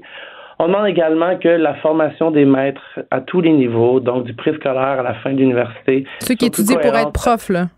Pour être prof, tout à fait, soit plus cohérente avec les besoins d'éducation aux médias. Donc, on pourrait tout à fait, notamment pour la formation des maîtres euh, au milieu préscolaire, secondaire, primaire, développer des contenus en éducation aux médias dans le cadre de la formation initiale obligatoire. Donc, ça, ça nous semble quelque chose qui est qui est très important. On propose également qu'il y ait des mesures concrètes qui soient effectuées au Québec, mais aussi ailleurs, pour, on pourrait dire, revoir le modèle d'affaires des grands médias d'information. Et ça, ça comprend aussi la taxation des grandes plateformes de médias numériques. Et, mon Dieu, bonne chance. Aux médias. mais vous savez, nous, on recommande. Hein, il appartient au pouvoir public ensuite de, de, de, prendre acte ou non de nos recommandations. Euh, là, je, vous laisserai pas. Oui, mais là, je vous laisserai pas déclamer votre manifeste au complet parce qu'on s'en sortira pas, Monsieur Landry. Mais en terminant, j'ai envie de vous demander est-ce que vous êtes intimement convaincu que les fake news menacent notre démocratie ici au Canada? Ça fait partie des problèmes les plus importants auxquels on est confronté à l'heure actuelle, oui. Bon. Alors, on va lire ça. Est-ce qu'on peut se le procurer ailleurs que dans, euh, dans les presses de l'Université de la TELUC? En fait, c'est disponible en ligne. Bon, c'est disponible sur le, site de la Chaire de recherche du Canada en éducation, médias et droits humains. C'est disponible sur la page Facebook de la Chaire. C'est disponible également sur notre compte Twitter. Je vous encourage à aller consulter le, euh, le livre blanc dès maintenant. Normand Landry, merci. Vous êtes professeur au département sciences humaines, lettres et communications de l'Université de la TELUC. Merci beaucoup. Je vous remercie. La Banque Q est reconnue pour faire valoir vos avoirs sans vous les prendre. Mais quand vous pensez à votre premier compte bancaire, tu sais, dans le temps à l'école, vous faisiez vos dépôts avec vos scènes dans la petite enveloppe. Hmm, c'était bien beau. Mais avec le temps, ce vieux compte-là vous a coûté des milliers de dollars en frais, puis vous ne faites pas une scène d'intérêt. Avec la banque Q, vous obtenez des intérêts élevés et aucun frais sur vos services bancaires courants. Autrement dit, ça fait pas mal plus de scènes dans votre enveloppe, ça. Banque Q, faites valoir vos avoirs. Visitez banqueq.ca pour en savoir plus. Les effronter. Avec Geneviève Peterson. Les vrais enjeux. Les vraies questions. Vous écoutez. Les effronter. On se parle de Chef de Brousse, ce nouveau documentaire qui prend l'affiche aujourd'hui même à Montréal. Je suis avec son réalisateur Nicolas Paquet. Bonjour. Bonjour. OK. Euh, un documentaire sur les chefs, c'est une chose. On le sait, c'est un sujet qui est à la mode. Un documentaire sur les chefs de Brousse, Mhm. c'est-à-dire ceux qui officient, exercent leur profession en région, en région éloignée. Euh, pourquoi? Euh, ben parce que pour moi, c'est des, des, défricheurs. En fait, le, j'ai pensé à des pilotes de brousse qui vont vraiment à des endroits où à peu près personne peut aller. Euh, et qui vont dénicher des petits trésors. Donc, les trois chefs qu'on voit dans le film, c'est vraiment euh, des, des, passionnés qui vont aller dans la forêt, qui vont prendre un bout de lichen, vont dire, OK, est-ce qu'on peut le manger? Comment, qu'est-ce qu'on va faire avec ça pour que on puisse vraiment goûter le territoire? Oui, ce sont de véritables découvreurs. Nommons-les. Oui. Hein? Alors, on aura, euh, on a Kim Côté, qui est chef du restaurant Côtesse Colombe Saint-Pierre, que on connaît davantage euh, chef chez Saint-Pierre, euh, Pierre-Olivier Ferry de l'atelier culinaire. Donc, on peut suivre un peu leur parcours. Euh, ça se passe l'été. le documentaire commence sur une image mhm. assez... moi, je dois l'avouer, là, je suis une pêcheuse et je chasse aussi. on voit, je crois que c'est Pierre-Olivier Ferry qui dépaisse... C'est Kim. Oui, c'est Kim. Qui, qui dépaisse la tête d'un orignal. Assez graphique. Un choix éditorial? oui, ben c'était pour placer les choses dès le départ. C'est-à-dire que pour moi, ce film-là devait être euh, il y avait quelque chose de politique dans le propos, c'est-à-dire que c'est une réflexion sur ce qu'on mange, sur comment on peut aller plus loin dans notre désir de euh, se nourrir des produits locaux et des produits d'ici. Et aussi pour dire, ben, on passera pas par quatre chemins pour y arriver. Il faut faire une petite révolution dans l'assiette. Il faut oser goûter des choses qu'on n'aurait jamais mangées. Ça veut pas dire que tout le monde doit goûter à de la langue d'orignal ou quelque chose comme ça. c'est très bon pour y avoir des oui, Oui, oui, en effet, c'est bien apprêté. Là, c'est surprenant. Mais euh, donc, ces images-là, c'est pour mettre la table, justement, et dire, ben, on va vous montrer des trucs que vous avez peut-être jamais vus. Nicolas Paquet, dans la tête de bien des gens, euh, la région, c'est pas le lieu où on peut faire des découvertes culinaires. Mais est-ce que c'est moi ou depuis quelques années? Puis peut-être que c'est parce que euh, il y a eu beaucoup d'émissions de cuisine. Justement, mm-hmm. on est devenu plus conscientisé, plus épicurien, même si je déteste ce mot. mais les régions changent. Notre mm-hmm. rapport à la nourriture aussi québécoise se modifie. Oui, oui, oui. Euh, je pense que de plus en plus dans, dans certaines régions du Québec, puis bon, dans le Bas-Saint-Laurent, on est vraiment choyé avec, entre autres, euh, ces trois chefs-là, mais il y a des initiatives de la part de, de, de, de, de gens d'action qui vont justement euh, proposer des couleurs locales. Et parfois, ça peut être dans un restaurant, dans un bistrot. Ça peut même aussi être dans un petit casse-croûte gastronomique, donc une petite roulotte. Mais ça, on est plus familier. Euh, euh, cette idée du, de la cantine, faire le tour du Québec puis découvrir des petites cantines où on sert, par exemple, la guedille au mort incroyable, notamment dans le coin de Sainte-Marie-sur-Mer. Mais de la vraie cuisine gastronomique, mhm. là, comme mhm. celle de Colombe-Saint-Pierre, dans notre tête, ça se passe pas en région. Oui, ben, c'est ça qu'il faut que ça se développe. C'est-à-dire que c'est pas encore toutes les régions qui, euh, qui ont nécessairement ces adresses-là, mais euh, mais il y a de l'espace, il y a de la place. Puis il y a aussi de la place, c'est ce que Colombe Saint-Pierre dit dans le film, pour que chaque région ait sa couleur et ses saveurs. Elle dit, bon, en France, euh, si on va dans le centre, on sait ce qu'on va manger. Si on va en Bretagne, ben, ça va être d'autres spécialités. Pourquoi au Québec, on n'aurait pas aussi ces plats-là? On sait qu'on va manger du homard, peut-être si on va en Gaspésie, mais ben, c'est encore drôle. Là. Je suis allée en Gaspésie plusieurs fois. Je voulais manger du poisson, puis force était de constater que le poisson qu'on me vendait dans les poissonneries en Gaspésie, mhm. c'était du congelé du Nouveau-Brunswick ou d'ailleurs, parce que Les, les, mers sont vides. Euh, c'est en fait le problème, c'est pas que les mers sont vides, c'est que le poisson est envoyé à plus de 80% à l'étranger. Oui, c'est ce qu'elle racontait, Colombe. On exporte beaucoup de nos choses, euh, ironiquement. Euh, ben, entre autres, le homard, le crabe, mais aussi les oursins, euh, les couteaux de mer, des trucs qu'on connaît moins, mais qui, peuvent être formidables mais qui sont populaires dans, les restos de Montréal, très populaires en ce moment. L'oursin, les couteaux, c'est presque sur tous les menus. Le, le, fleuve est rempli d'oursins, là, c'est pas compliqué. Donc, il faut le demander aux poissonniers on est rendu là. Il faut vraiment faire un, geste citoyen en se disant ben, je vais aller chez le, chez le, poissonnier, puis je vais lui demander, puis ils, y ont accès. Et plus il va y avoir de la demande, plus ça va être facile pour eux, justement, de n'avoir pas juste sur commande spéciale, mais euh, un peu à l'année longue. Ce que j'ai trouvé intéressant euh, dans ton film, Nicolas, c'est, c'est oui, c'est un, film sur la bouffe, mais c'est aussi un film, tu l'as abordé sur la question identitaire. Mhm. Euh, j'ai l'impression que ces gens-là, tout au long de ton film, c'est ce sentiment identitaire-là qui les habite, cette idée de faire une cuisine nationalisme, mais dans le mhm. bon sens. Mhm. Oui, oui, oui. Ben, c'est une cuisine qui nous ressemble parce qu'elle vient vraiment de la forêt, du fleuve, euh, des champs, euh, des gens qui les cultivent et qui élèvent mhm. des animaux. Mais si c'est une, une, cuisine qui nous rassemble, dont on est fier, qu'on veut partager, qu'on veut faire goûter aux gens qui viennent chez nous. Donc, euh, c'est une cuisine qui va nous faire jaser aussi, nous dire, ah ben ça, je suis allé, je suis allé cueillir ces champignons-là dans telle, telle place où j'ai trouvé ça, c'est euh, telle personne, tel petit producteur qui me l'a vendu. Donc oui, le rapport au producteur est très très bien exploité. Euh, on, les voit ces chefs-là avoir des relations euh, de très très en proximité avec par exemple leur maraîcher, leur mhm. boucher. Mhm. Oh oui, il y a une belle complicité qui s'installe. comme par exemple, c'est ça chez Saint-Pierre, ils ont une maraîchère attitrée et puis, au début de l'année, avant que la, saison touristique commence, ils s'assoient puis ils se disent bon ben cette année, qu'est-ce qu'on essaie de nouveau? Qu'est-ce qu'on fait? Ouais, voilà, qu'est-ce qu'on plante? On se fait un petit plant de potager, puis euh, euh, ils triplent. Là. Ils vraiment, ils ont du plaisir à faire ça, puis à, travailler main dans la main. Euh, ton film aborde aussi la question de la précarité en mhm. restauration. Évidemment, c'est un sujet dont on parle beaucoup. On sait que même en grande ville, c'est difficile pour les restaurants de survivre pour différentes raisons. évidemment, l'offre et la demande, l'augmentation des coûts, le food cost est de plus en plus élevé, les effets de mode, ça passe aussi. Puis la, gestion, on y fait référence aussi, bon, dans Chef de brousse, à cette cette précarité-là.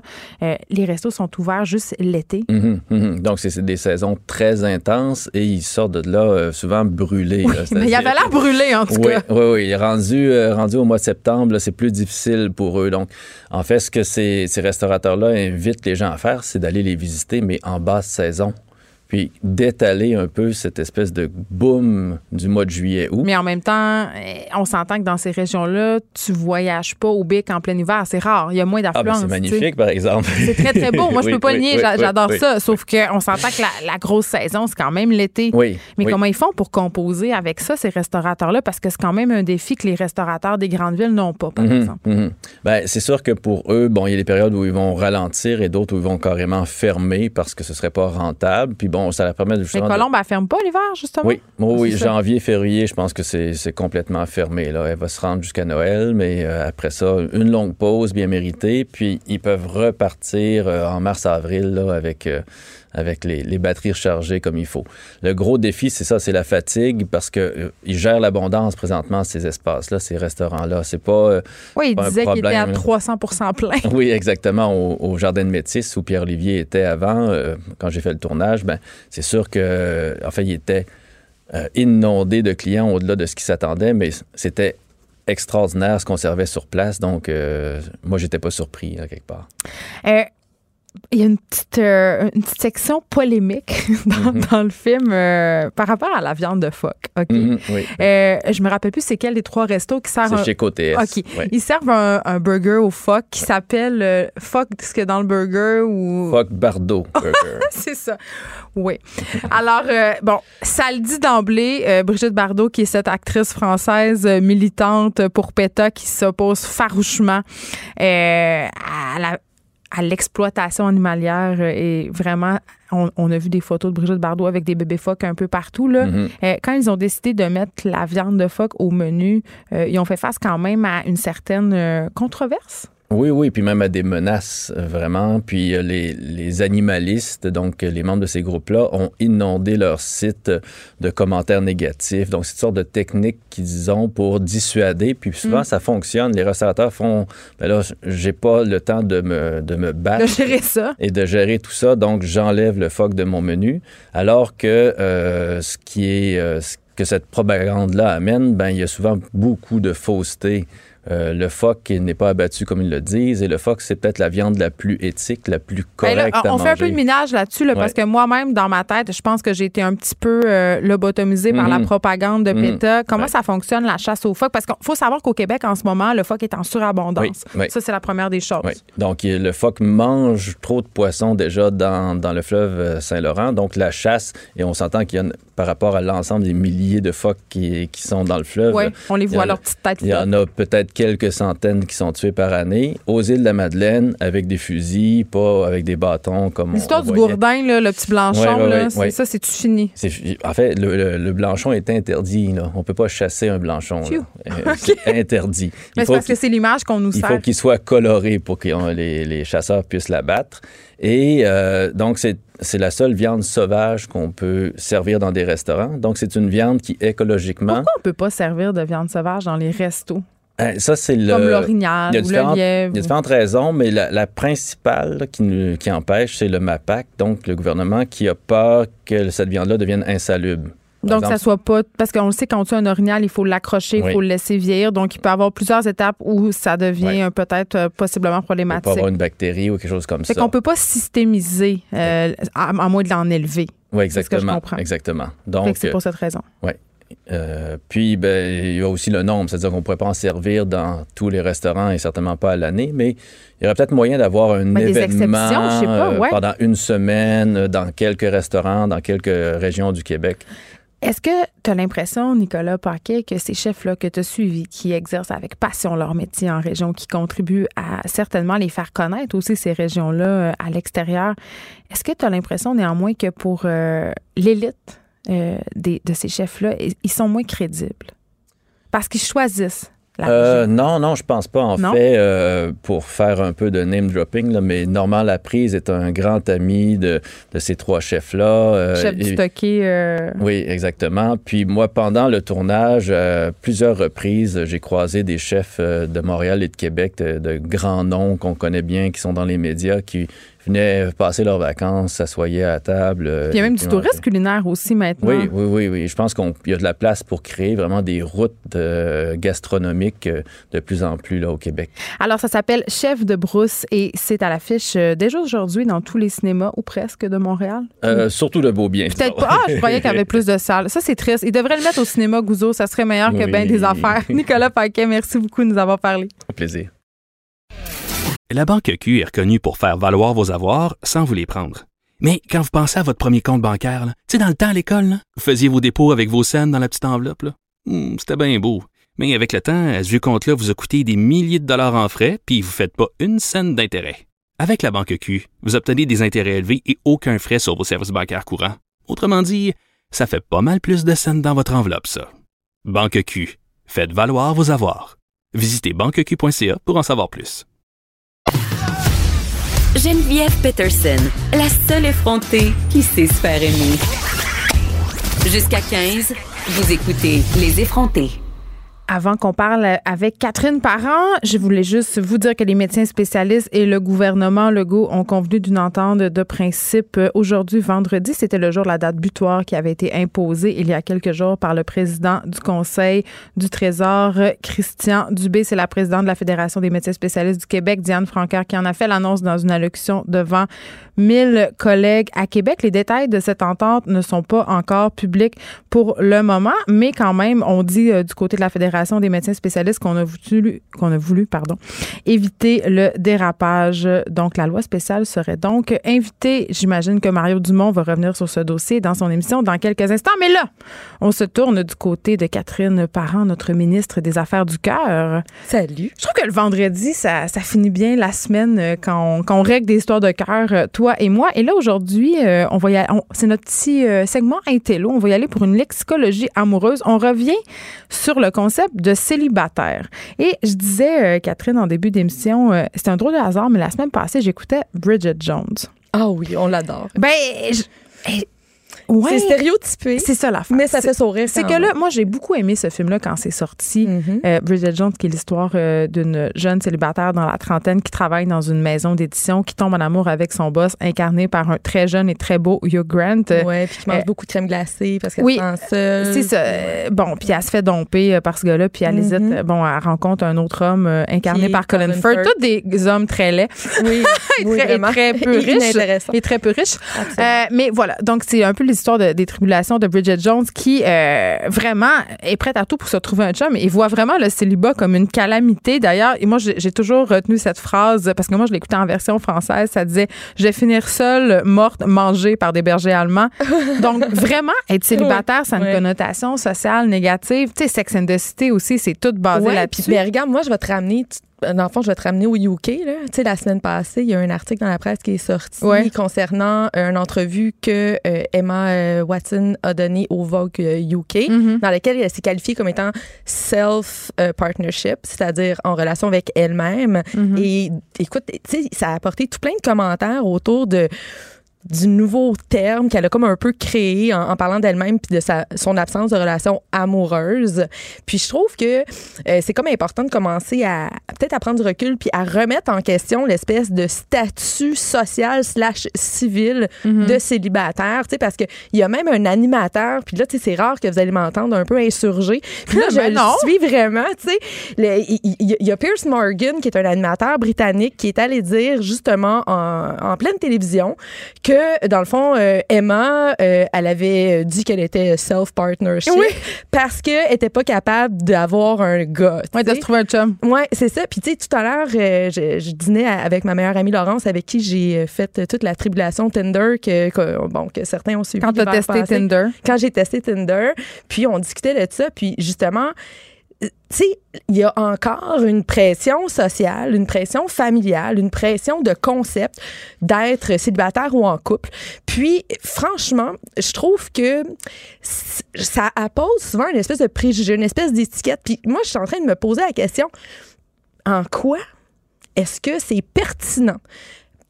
Autre statistique Canada, OK? Autre statistique Canada qui, lui, a, je trouve qu'il y a une pertinence de, de recenser tout ça.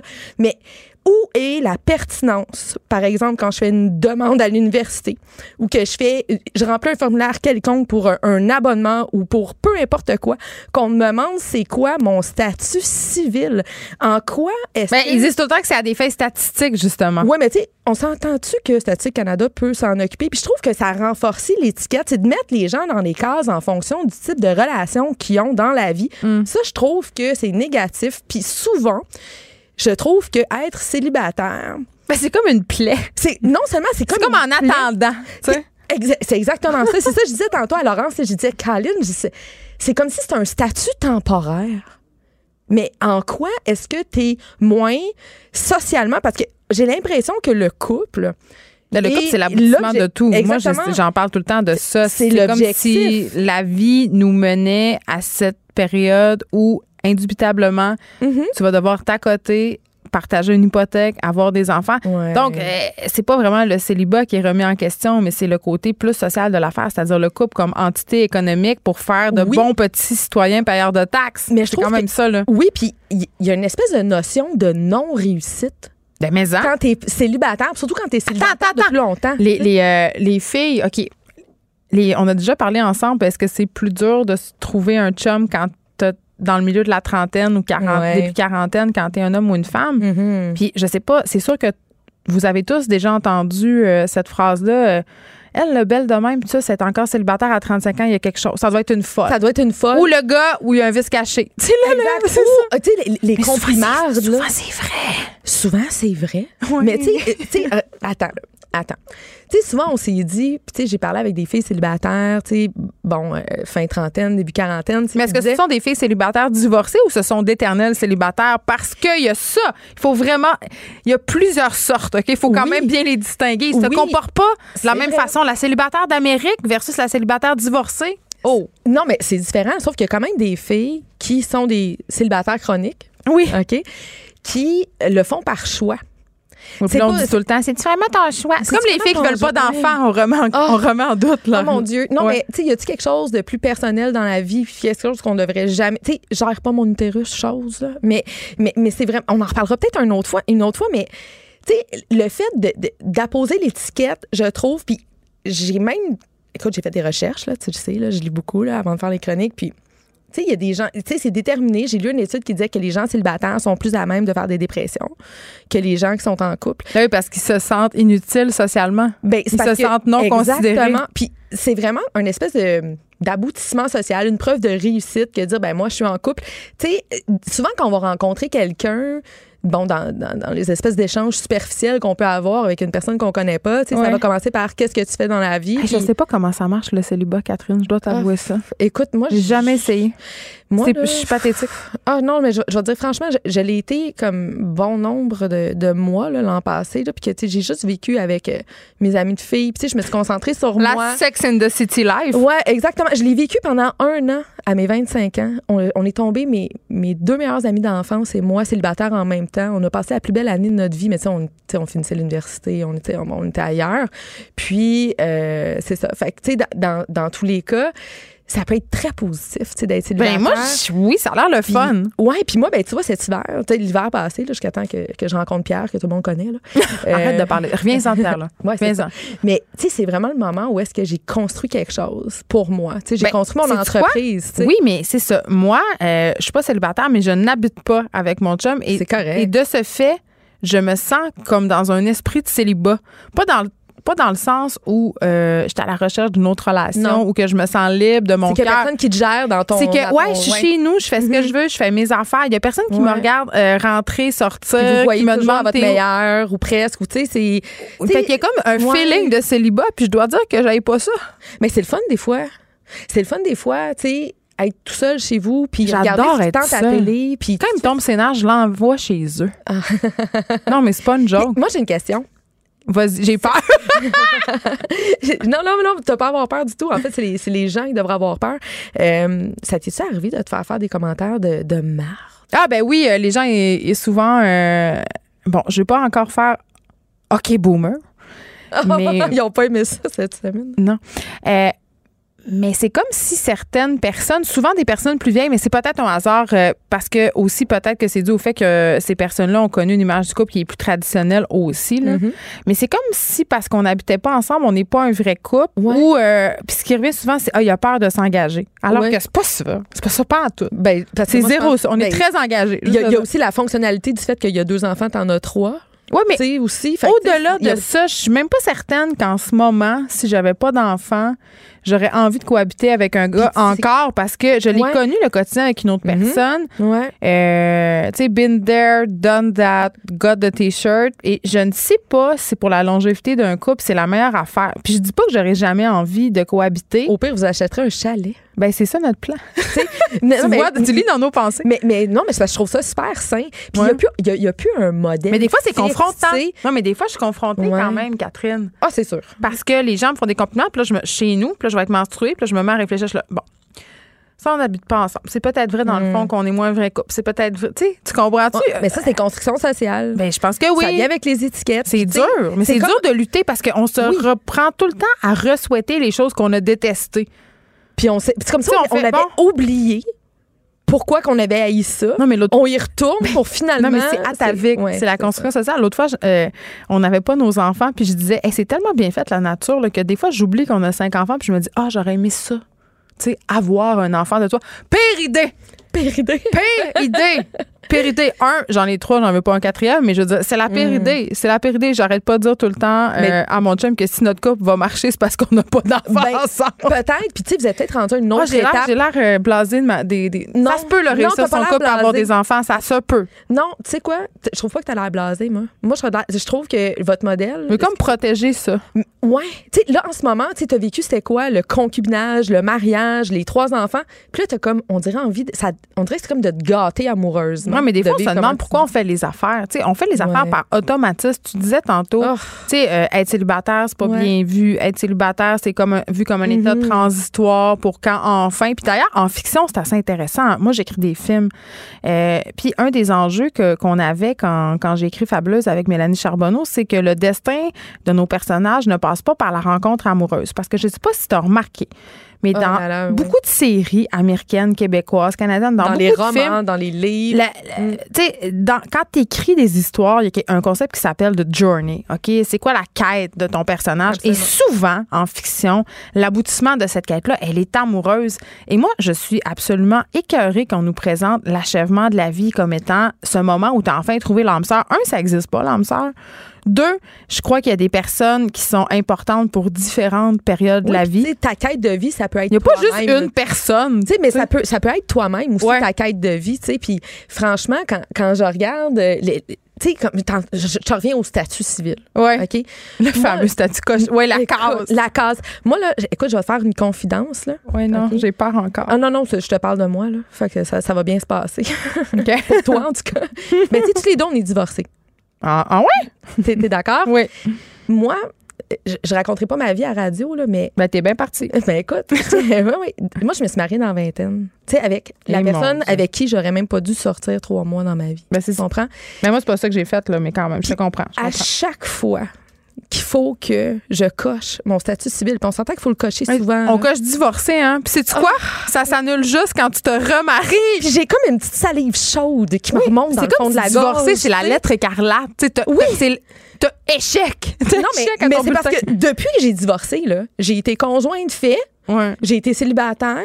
Là, j'ai un chum, mais je suis célibataire, tu sais, au, au Vous niveau- habitez pas ensemble? Au, au niveau, tu sais, euh, Fiscal. du statut. Ouais, au niveau fiscal. Parce que c'est ça, dans le fond, hein? C'est une affaire de fiscalité. Mais là, c'est comme, OK, mais quand on va être conjoint de fait, je peux pas écrire, s'il vous plaît, conjoint de fait. Premièrement, le mot conjoint. Ah, c'est laid, c'est comme bru. Euh, mon Dieu, mais il me Mais disait l'autre fois qu'on devrait inventer un concept, un partenaire fiscal. non. Ça, ça, existe en France, je pense, c'est le Pax. Ben, je le sais pas. Sauf qu'ici, euh, la vérité, c'est que toutes ces histoires de statut puis de couple puis tout ça, c'est mm-hmm. tout à des vues fiscales. Puis c'est vraiment tellement pensé de façon obtuse et désuète que si tu n'habites pas ensemble, tu peux pas être conjoint de fait. Euh, même si tu es conjoint dans la vraie vie, tu peux pas. Fait que tu peux pas bénéficier d'aucun avantage. Il y a une autre affaire. Attends, attends. Puis dans le dernier, euh, dans l'ajustement budgétaire qui vient d'avoir lieu, là, il y avait aucune mesure pour les personnes seules. Puis il y a beaucoup de personnes seules qui se sont plaintes. Ben absolument. Puis en même temps, parlons-en. OK? là, moi, je, lance un message au gouvernement. ils nous écoutent. ils nous écoutent, c'est sûr. De toute façon, je leur François, François, François, prends, slack ta cravate, on est, rendu à une étape de notre vie où est-ce qu'on on vit avec nos chums en famille recomposée ou pas. Ben, comme, toutes les histoires. moi, mon chum, il n'y a, pas d'enfant. Moi, j'en ai un en garde partagée. Tu sais, en quoi que, admettons, que quand on devient conjoint de fait, tu tout le monde, puis même ceux qui n'ont pas d'enfants maintenant, on vit beaucoup très séparément financièrement parlant. Tu sais, j'ai, mon compte, mon compte. Si tu habites avec, tu vas perdre toutes tes prestations. Mais je peux-tu savoir en quoi est-ce que mon chum, qui n'est pas le père de mon enfant, doit être considéré fiscalement comme étant responsable en partie de l'argent donné pour mon enfant. Oui, ce que tu veux dire, c'est que si tu habitais avec ton conjoint, tu perdrais une partie. On calculerait son revenu dans le calcul de tes prestations canadiennes pour enfants puis des prestations du gouvernement du Québec. Je vais aller plus loin que ça. C'est dans l'incongruité, Catherine Parent. Si euh, demain matin, tu te mets à habiter avec ton chum, tu perds une partie de tes prestations. OK? Inversement, si tu reçois une pension alimentaire mhm. de ton ex-conjoint, mhm. OK? Et que tu déménages avec un nouveau conjoint et que ce nouveau conjoint-là est millionnaire, mhm. Ça changera rien dans le montant de la pension alimentaire que ton ex-conjoint va te payer. fait que double vitesse ici, double standard. Absolument. Pour les allocations, ça compte. Puis pour la pension alimentaire, ça compte pas. Et ce qui est quand même assez ironique. comme rendre ça comme stable, on, on, peut se faire Non, mais c'est ironique parce que ce qu'on calcule quand on calcule les prestations d'aide pour les enfants et quand on mhm. calcule la pension alimentaire, c'est les coûts d'élevage d'un enfant.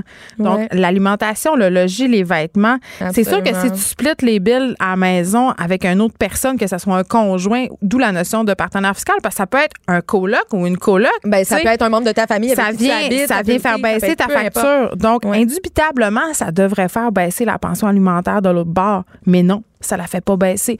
Moi, je peux avoir tel montant de pension alimentaire de mon ex par mois. Je, je me marie avec Guy La Liberté, je m'en vais sur son île, on fait pousser du Son ex, il te paye la même affaire. Il me paye encore par tel montant puis moi aussi, si je paye une pension alimentaire, puis si mon ex rencontre une milliardaire, là, c'est ma, ma C'est la même affaire. Puis tu sais, il y a comme plein, plein de conceptions dans lesquelles le, gouvernement... Juste, mais le gouvernement, quand même, avec la réforme du droit familial, Sonia Lebel mène des concertations. L'association des nouvelles conjointes est très active dans Mais ça, c'est intéressant. Puis c'est la même chose. Puis là, je parlais avec toi, puis là, je, repars. Écoute, on n'est plus là. là, je, t'amène un pop-up qui m'est passé l'autre jour dans la tête. Ouais, ouais. Moi, j'ai un couple d'amis, OK, qui, euh, bon, se sont fiancés. Ils aimeraient beaucoup, beaucoup se marier, mais euh, les deux voudraient refuser le patrimoine familial. Tu peux pas. Et t'as pas le droit. Et là, attendez, là, on n'est plus en 1970. Mais on est conscient qu'il y a des femmes quand même puis des hommes qui se font flouer. Il faut quand même le absolument. Oui, ça existe encore, mais je pense que le monde me semble, aurait le droit en 2019. Maintenant que les hommes et les femmes, tu sais, des fois, ça, ça arrive même souvent que les filles gagnent plus que les gars là, mm-hmm. dans l'histoire pourquoi est-ce que les gens n'auraient pas le droit de refuser ça parce qu'ils décident vraiment de faire, tu sais, comme. T'as pas le droit de refuser la pension alimentaire pour les enfants, tu savais-tu? oui, tu la refuses, je le sais. tu sais compter que tu causes préjudice à tes enfants. Donc, vraiment, beaucoup de. Fait que, tu sais, tout ce qui tourne autour du statut civil. Fait que tu veux rester célibataire. C'est pour ça que c'est pour des raisons fiscales. Donc, là, moi, ce que je dis aux gens, là, c'est arrêtez d'avoir honte d'être célibataire. Être célibataire, c'est une bonne chose. Bravo, continuez ainsi. Puis, franchement, non, non, mais. Est-ce qu'on peut être célibataire? D'esprit? Moi, je pense que oui. Mais je pense que oui. Puis est-ce que tu es d'accord pour dire qu'il y a quand même un double standard sur la façon dont on perçoit? femme oui. un homme célibataire? Une fille, c'est sans doute parce qu'elle doit avoir de quoi ou euh, elle doit pas être capable de garder un gars. Mais un gars célibataire, c'est comme normal. Golden boy. Lui, il, vit sa vie de gars. Ah, il, est à, la recherche de la bonne. Mais la fille, elle, ça doit être parce que c'est une folle qui aime trop les chats. Mais j'aime les chats. Moi aussi, j'adore les chats. Ben, tirez-en les conclusions qui s'imposent tout le monde. Hey, c'est déjà tout pour nous, Catherine Parent. On a fait toute une semaine aux effrontés, encore une autre, et on va en faire une autre la semaine prochaine. On va se retrouver lundi de 1 à 3. J'espère que vous allez profiter de votre week-end, que vous allez aller vous glisser avec vos enfants s'il reste encore de la neige. Moi, c'est ce que je vais faire tout de suite. Là, là, j'enlève mes écouteurs, je vais chercher mon fils à l'école, puis je l'amène à but en face de chez nous pour aller descendre un crazy carpet. Bon week-end, tout le monde. Buvez pas trop, hein? Cette émission est maintenant disponible en podcast. Rendez-vous dans la section balado de l'application ou du site cube.radio pour une écoute sur mesure en tout temps. Cube Radio, autrement dit. Et maintenant, autrement écouté.